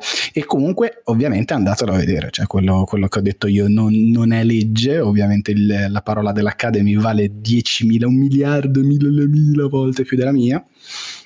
Basta. Comunque, comunque eh, resta, eh, resta molto. Da, da, da, oggi dovrebbe essere in sala. Tra l'altro, tra l'altro la, cosa, la cosa particolare è che è un film che secondo me ha delle venature e ha un'anima un po' indie come, come, caratteristiche, come tematiche, come messa in scena, come fotografia, tant'è vero che è stato presentato e ne veniva dal Sundance, che sappiamo essere fucina di un certo tipo di cinema. E eh. Quindi anche per quello è abbastanza particolare come, come decisione agli Oscar. Quindi andare a cercare un, andare a premiare una produzione di quel tipo. Basta sì, questo. Beh, poi ricordiamo che sta vincendo premi un po' dappertutto, non sì, soltanto agli Oscar. Sì, sì, sì, ha vinto prima, prima, degli Oscar, ha vinto i SAG, ha vinto te, tu che hai memoria buona su queste robe qua. Comunque ha vinto un botto di roba nella World Season. Infatti è per quello che i bookmakers lo davano, lo davano altissimo nelle, nelle quotazioni. Esatto, e mancano ancora i satellite che vengono consegnati il 2 aprile, dove è in corsa su quattro nomination eh, quindi miglior film, miglior attrice non protagonista, miglior sceneggiatura non originale, miglior canzone originale. Comunque io avevo una freddura che volevo buttare lì prima quando stavamo parlando della serata degli Oscar, non l'ho potuto fare, la faccio adesso in chiusura, ho detto che ho pensato alla fine della cerimonia degli Oscar che c'è stata una grande coerenza nella vittoria degli occhi del cuore o i segni del cuore, perché poi ho pensato al regista e alla produzione della notte degli Oscar dopo, vedendo il risultato di quello che hanno fatto e mi sono immaginato una sorta di di René Ferretti, René Ferretti che, guarda, che, guardando il risultato come mamma mia, mamma mia la monnezza che ho fatto proprio c'è una grande coerenza in questa, in questa vittoria in questa serata degli Oscar effettivamente tutto torna, tutto torna. E a proposito di occhi, ci sono gli occhi di Tammy ah. Faye. Eh, da, da, da, da, guarda che, che, che, che freccia. Chi è che, lo, chi è che l'ha visto? Te, L'ho visto, visto io. Oh, L'ho visto allora? io perché è disponibile, eh, me lo sono dimenticato, avendo miliardi di mh, piattaforme dove cazzo vedo qualcosa. Ah, è disponibile su Disney banalmente. Allora, di cosa si tratta? È un film con Andrew Garfield e eh, Jessica Chastain, che ha vinto l'Oscar appunto come miglior attrice protagonista, l'ennesima di una lista infinita di attrici e attori che vincono interpretando un personaggio realmente esistito. Quest'anno c'è stata l'ulteriore doppietta, visto che anche Will Smith lo ha vinto per un personaggio esistito. È una cosa che piace da morire all'Academy. Se guardi negli ultimi vent'anni è impressionante la, la, proporzione, siamo tipo al 95% del, dei premi. Eh, racconta la storia vera di due predicatori televisivi, ev- evangelisti, che sono appunto Andrew Garfield e Tammy Faye da quando si conoscono da ragazzini, frequentando la stessa chiesa, a quando si frequentano, si sposano, a quando diventano due dei più famosi e seguiti della televisione americana, tanto da aprire a un certo punto un proprio canale televisivo che a un certo punto diventa, e intanto salutiamo sempre l'immancabile ambulanza che ci accompagna in tutte le puntate del podcast, ehm, tanto da aprire una rete televisiva propria che diventa la terza rete più vista degli Stati Uniti a un certo punto. Cioè, un successo spaventoso. Chiaramente assieme al successo ci sono anche un sacco di problemi. Cosa dire del film? Eh, allora, la mia personalissima opinione è che il film è quanto di più classico si possa vedere in un film biografico che si focalizza su una persona, raccontandone proprio nel più puro stile hollywoodiano l'ascesa e la caduta. Classico classicissimo proprio, proprio sembra scritto con, con, il manuale della sceneggiatura a fianco. E non va tanto più in là, cioè il film è gradevole ma mi è sembrato soprattutto un gigantesco show off per Jessica Chastain che si prende in carico questa cosa nonostante i chili di trucco prostetico in faccia mh, mm, ha, cioè, no, Garfield anche, ma non tanto quanto lei. A un certo punto sembra che siano due castori, perché hanno questi due zigomi che, sono abbastanza pronunciati e fanno un po' impressione. Lei è veramente ricoperta. Lei fa un lavoro incredibile sul timbro di voce, sul suo accento.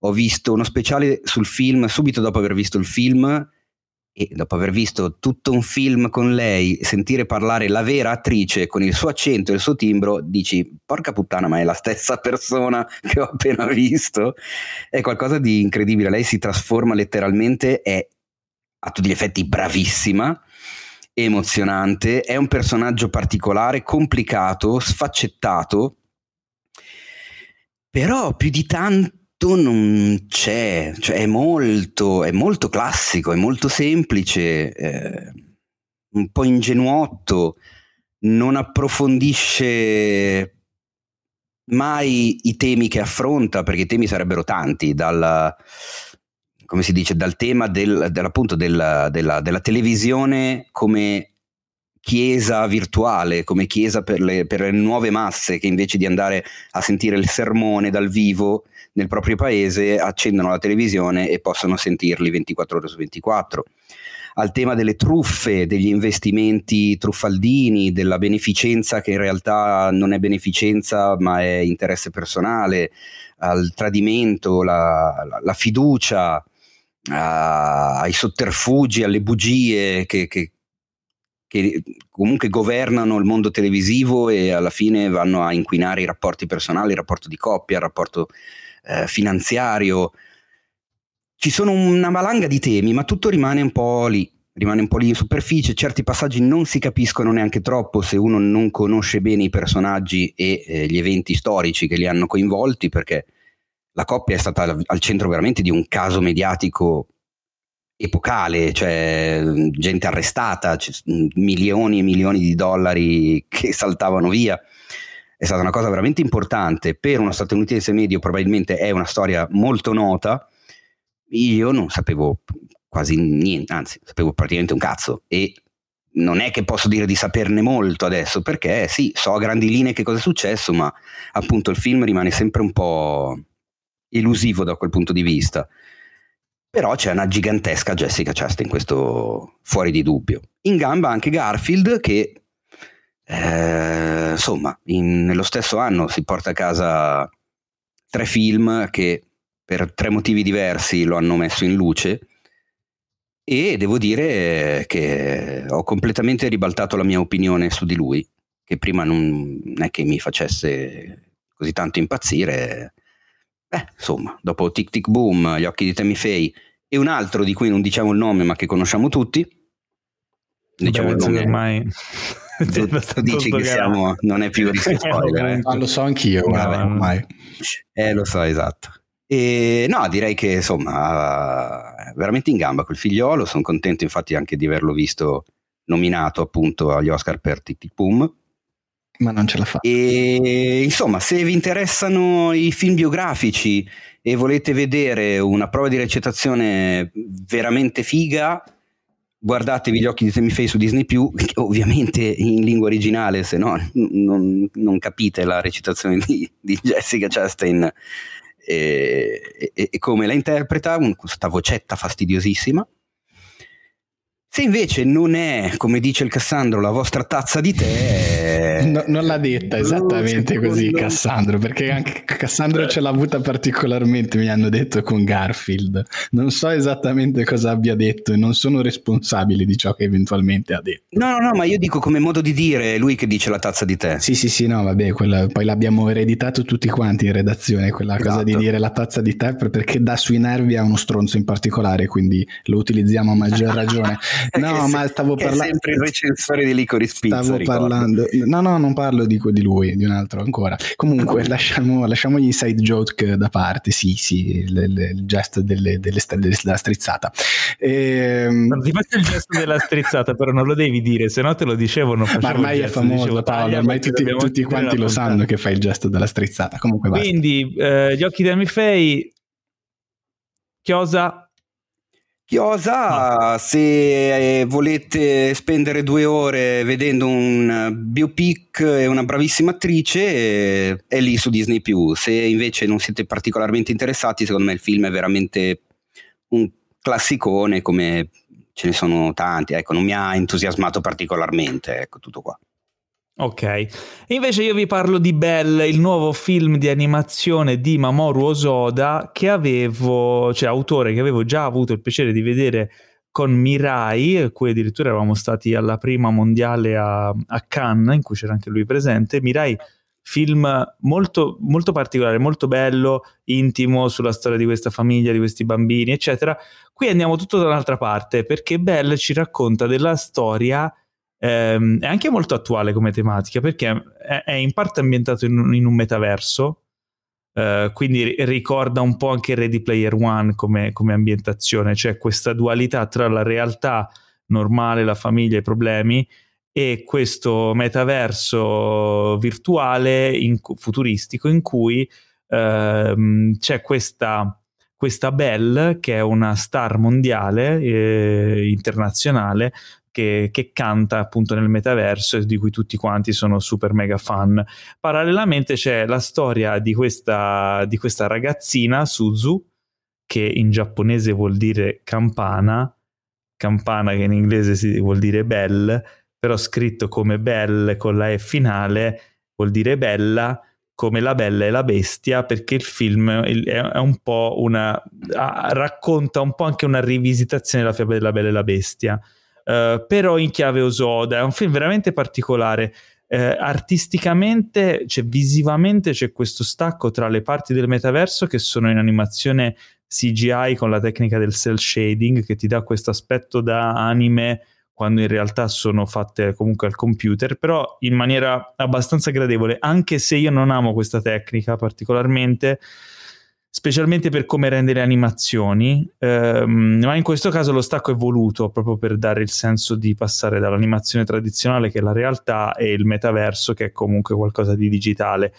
Eh, la storia vera, la storia che secondo me è, è quella interessante, quella che ti emoziona, è la storia di Suzu eh, e del, insomma, delle sue vicende personali, del suo, la storia de, della, della, sua infanzia in cui ha perso la mamma in una vicenda molto particolare che ovviamente non sto a dettagliarvi, eh, e di come lei deve affrontare le sue insicurezze e le sue...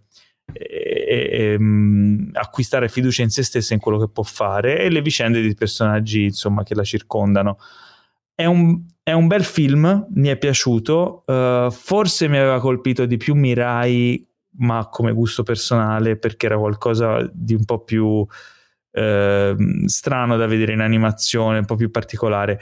Qui si punta tanto su questo um, effetto anche grandioso di questo metaverso, di quello che succede eh, e di, di, di, questo stacco tra la realtà e la fama incredibile che, che insomma si riesce ad acquisire in questo mondo virtuale.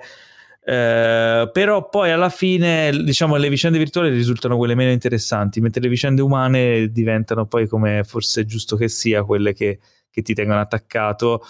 E, e, ci sono alcune sequenze d'azione che secondo me sono un po' superflue proprio per questo motivo. Sequenze d'azione ovviamente nel mondo virtuale.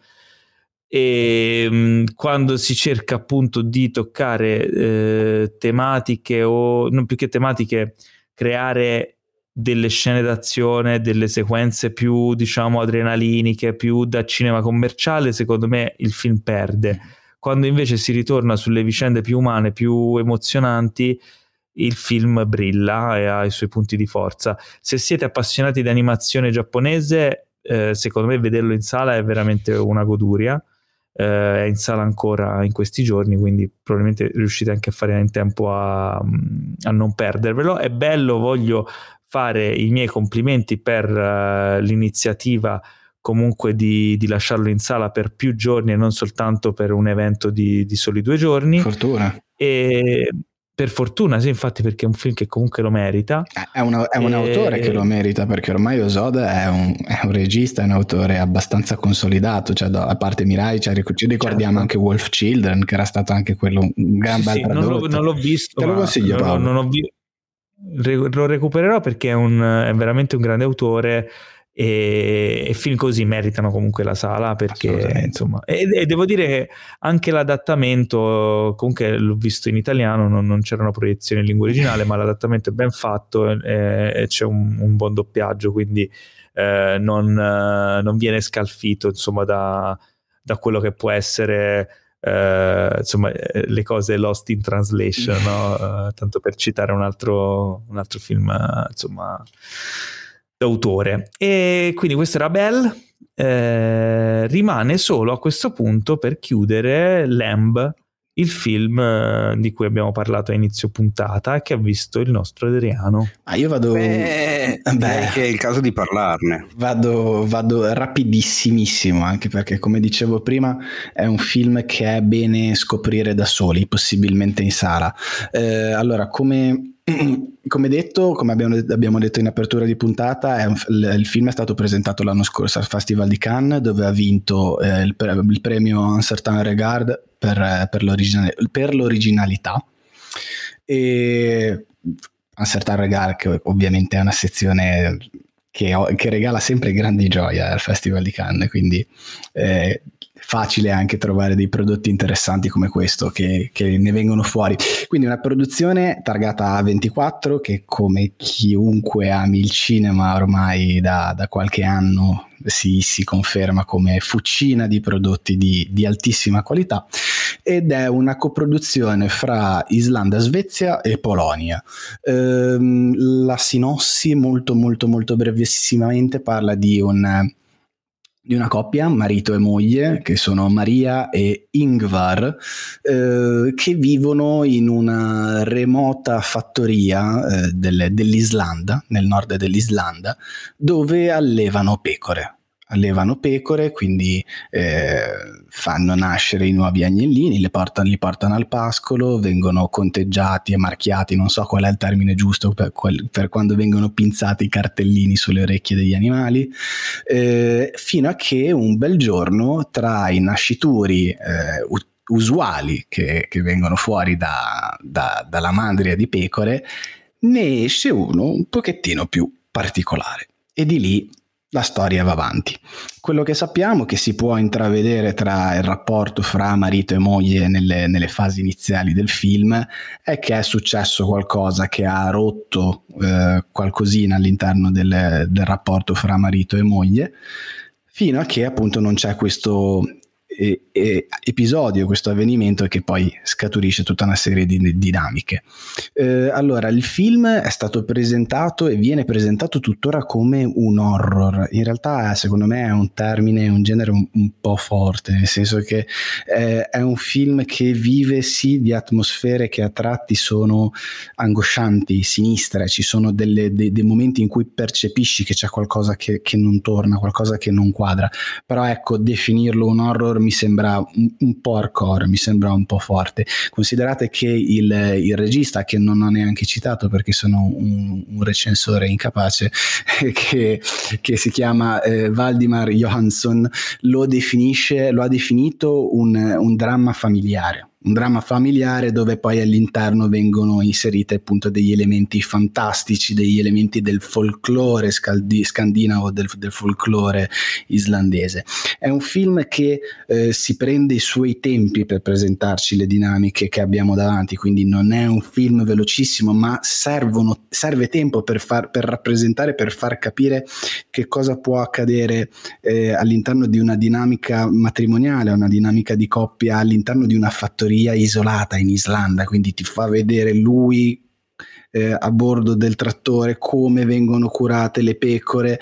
Eh, ci sono tutta una serie di, di, di situazioni quotidiane dove, vengo, dove la, la narrazione è atta po- a, po- proprio a gettarti dentro al racconto. È un film che vive delle sue atmosfere, è un film che vive di questa fotografia che ovviamente è virata sul verde, il bianco, eh, colori abbastanza spenti, ovviamente essendo, essendo, in Islanda, in una zona montana dell'Islanda, quindi è il marrone della terra, il verde, eh, l'azzurro all'interno della casa, lo azzurrino spento.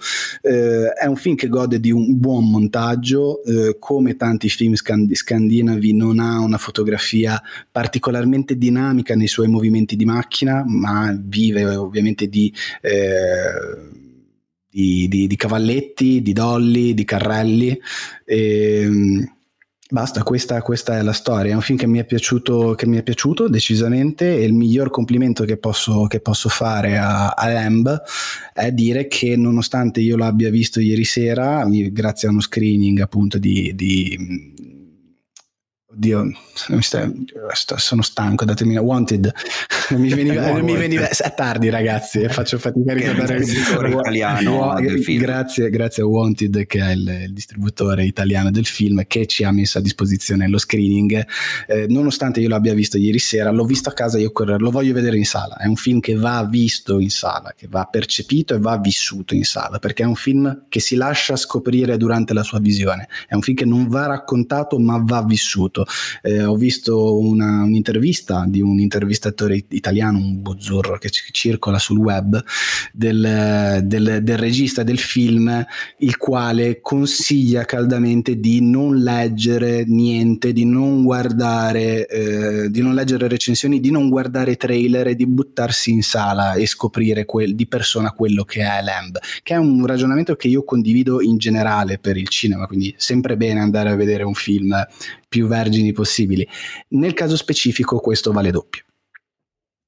Ma stai parlando Ma scusa, per caso su YouTube mm, che ecco. Alessandro Dioguardi ha fatto a Valdimar Johansson? C'è Dioguardi? Quindi tu hai detto Buzzuro a Dioguardi? Non sento, ragazzi. Togli il nome di Dioguardi dalla tua fottuta bocca. Ho un problema col vostro audio, ragazzi, non vi sento. ecco.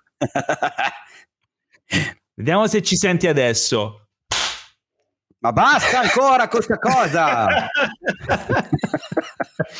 Vabbè, dovevamo Dai, chiudi, chiudi, chiudiamo, chiudiamo questa prego. cosa, vi prego. Non, non, mi ricordavo, non, mi ricordavo, il nome del distributore, cioè da, date di no, Wanted, vi prego. Anche i, migliori, anche i migliori possono avere i voti di memoria, eh no, è, l'abbiamo dimostrato più volte. È stata una lunga Comunque, quindi mi, hai, mi hai incuriosito molto, andrò anch'io a vedere Lamb, eh, mi, mi ha intrigato veramente. Ma scusami Paolo, ribari, ribadisco questa cosa, per chi ama il cinema, ragazzi, produzione A24. Fine, allora non posso fine. perché io sono, sono ipovedente, mi dispiace. Ah, sei, ipo, sei ipovedente, ok. Il, il dottor Canova mi ha mi ha castigato così. Va bene, quindi questa era l'ultima delle recensioni di oggi. Grazie, grazie per essere stati con noi in questa lunga puntata ricca di Frizzi eh, e Lazzi. cose interessanti, frizzi, lazzi, schiaffi e, e premi. Se volete sollazzarvi anche settimana prossima, vi ricordo che ci sarà un'altra puntata di questo podcast perché e è un Paolo, podcast settimanale. Paolo, e Paolo dimmi. Settimana eh. prossima è la puntata 150. La puntata 150, ragazzi, la 150. Cioè noi una tipo 10 puntate fa avevamo, fa avevamo, detto dobbiamo organizzare qualcosa e poi alla fine... Eh, falla fate, la fate per la 200, dai. Però... organizzato un cazzo. Allora, per la 200 sicuramente si farà qualcosa, qui lo dico e qui lo nego. Ma la 200 è tra un anno. Ma, ma aspetta, ma per la 163 non vuoi fare qualcosa per la 163, Teo? Ma stiamo scherzando, eh? Eh? Perché? Capito la citazione? 163? Cos'è 163? Che cos'è eh? 163? Quanti film ha fatto Totò? Ma cosa stai dicendo? Ed è già il momento da sbagliato. Perché inventi queste stronzate così a queste ore, ta- queste, a queste ore tarde cioè. della notte? Cioè, boh. Fatevi un favore Fatevi un favore, non ascoltateci mai più. mai più. Andate, mai più. Andatevene, fuggite sciocchi. Vabbè Paolo, sai che cosa ti meriti per questa tua chiusa? Cosa mi merito? Un bello schiaffone! No! E dai, eh, finiamo così. Nel frattempo vi ricordiamo di seguirci anche sugli altri social. Ah, ma io pensavo che chiudessi è... così la puntata. No, no, posso che non ho detto che... chiusa e poi partiva. No. Va bene, un saluto da Teo Yusufian. Eh, va bene, ciao a tutti. Un saluto dal nostro carissimo esimio Adriano Meis. Ciao, ci risentiamo tra circa sei mesi. no, dai, almeno, almeno sette. Va bene, ah, attenzione, un'ultima cosa. Voi che state ascoltando la puntata nei primi giorni di messa in onda, quindi siamo tra fine marzo e inizio aprile. Quindi siamo a inizio mese se la state ascoltando i primi giorni di aprile ed è il periodo perfetto per entrare tra i Patreon di Cinefx perché già, vi godete tutto già il mese. la puntata da mo. vi godete tutto il mese, approfittatene adesso, non iscrivetevi il 20 il 25.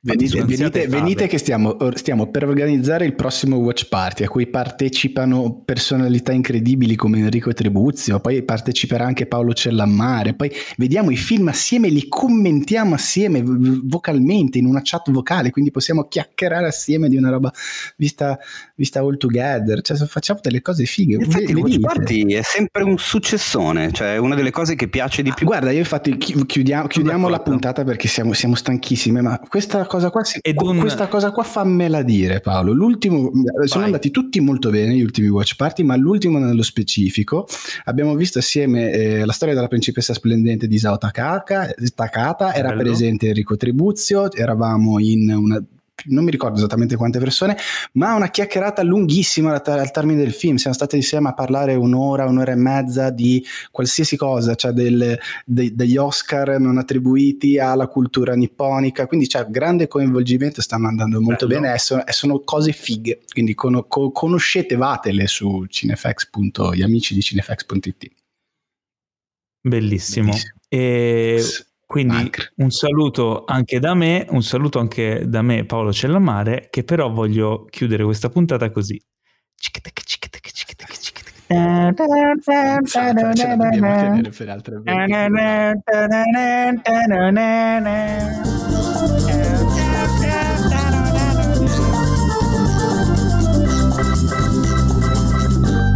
Questo podcast è stato presentato da The Best Blend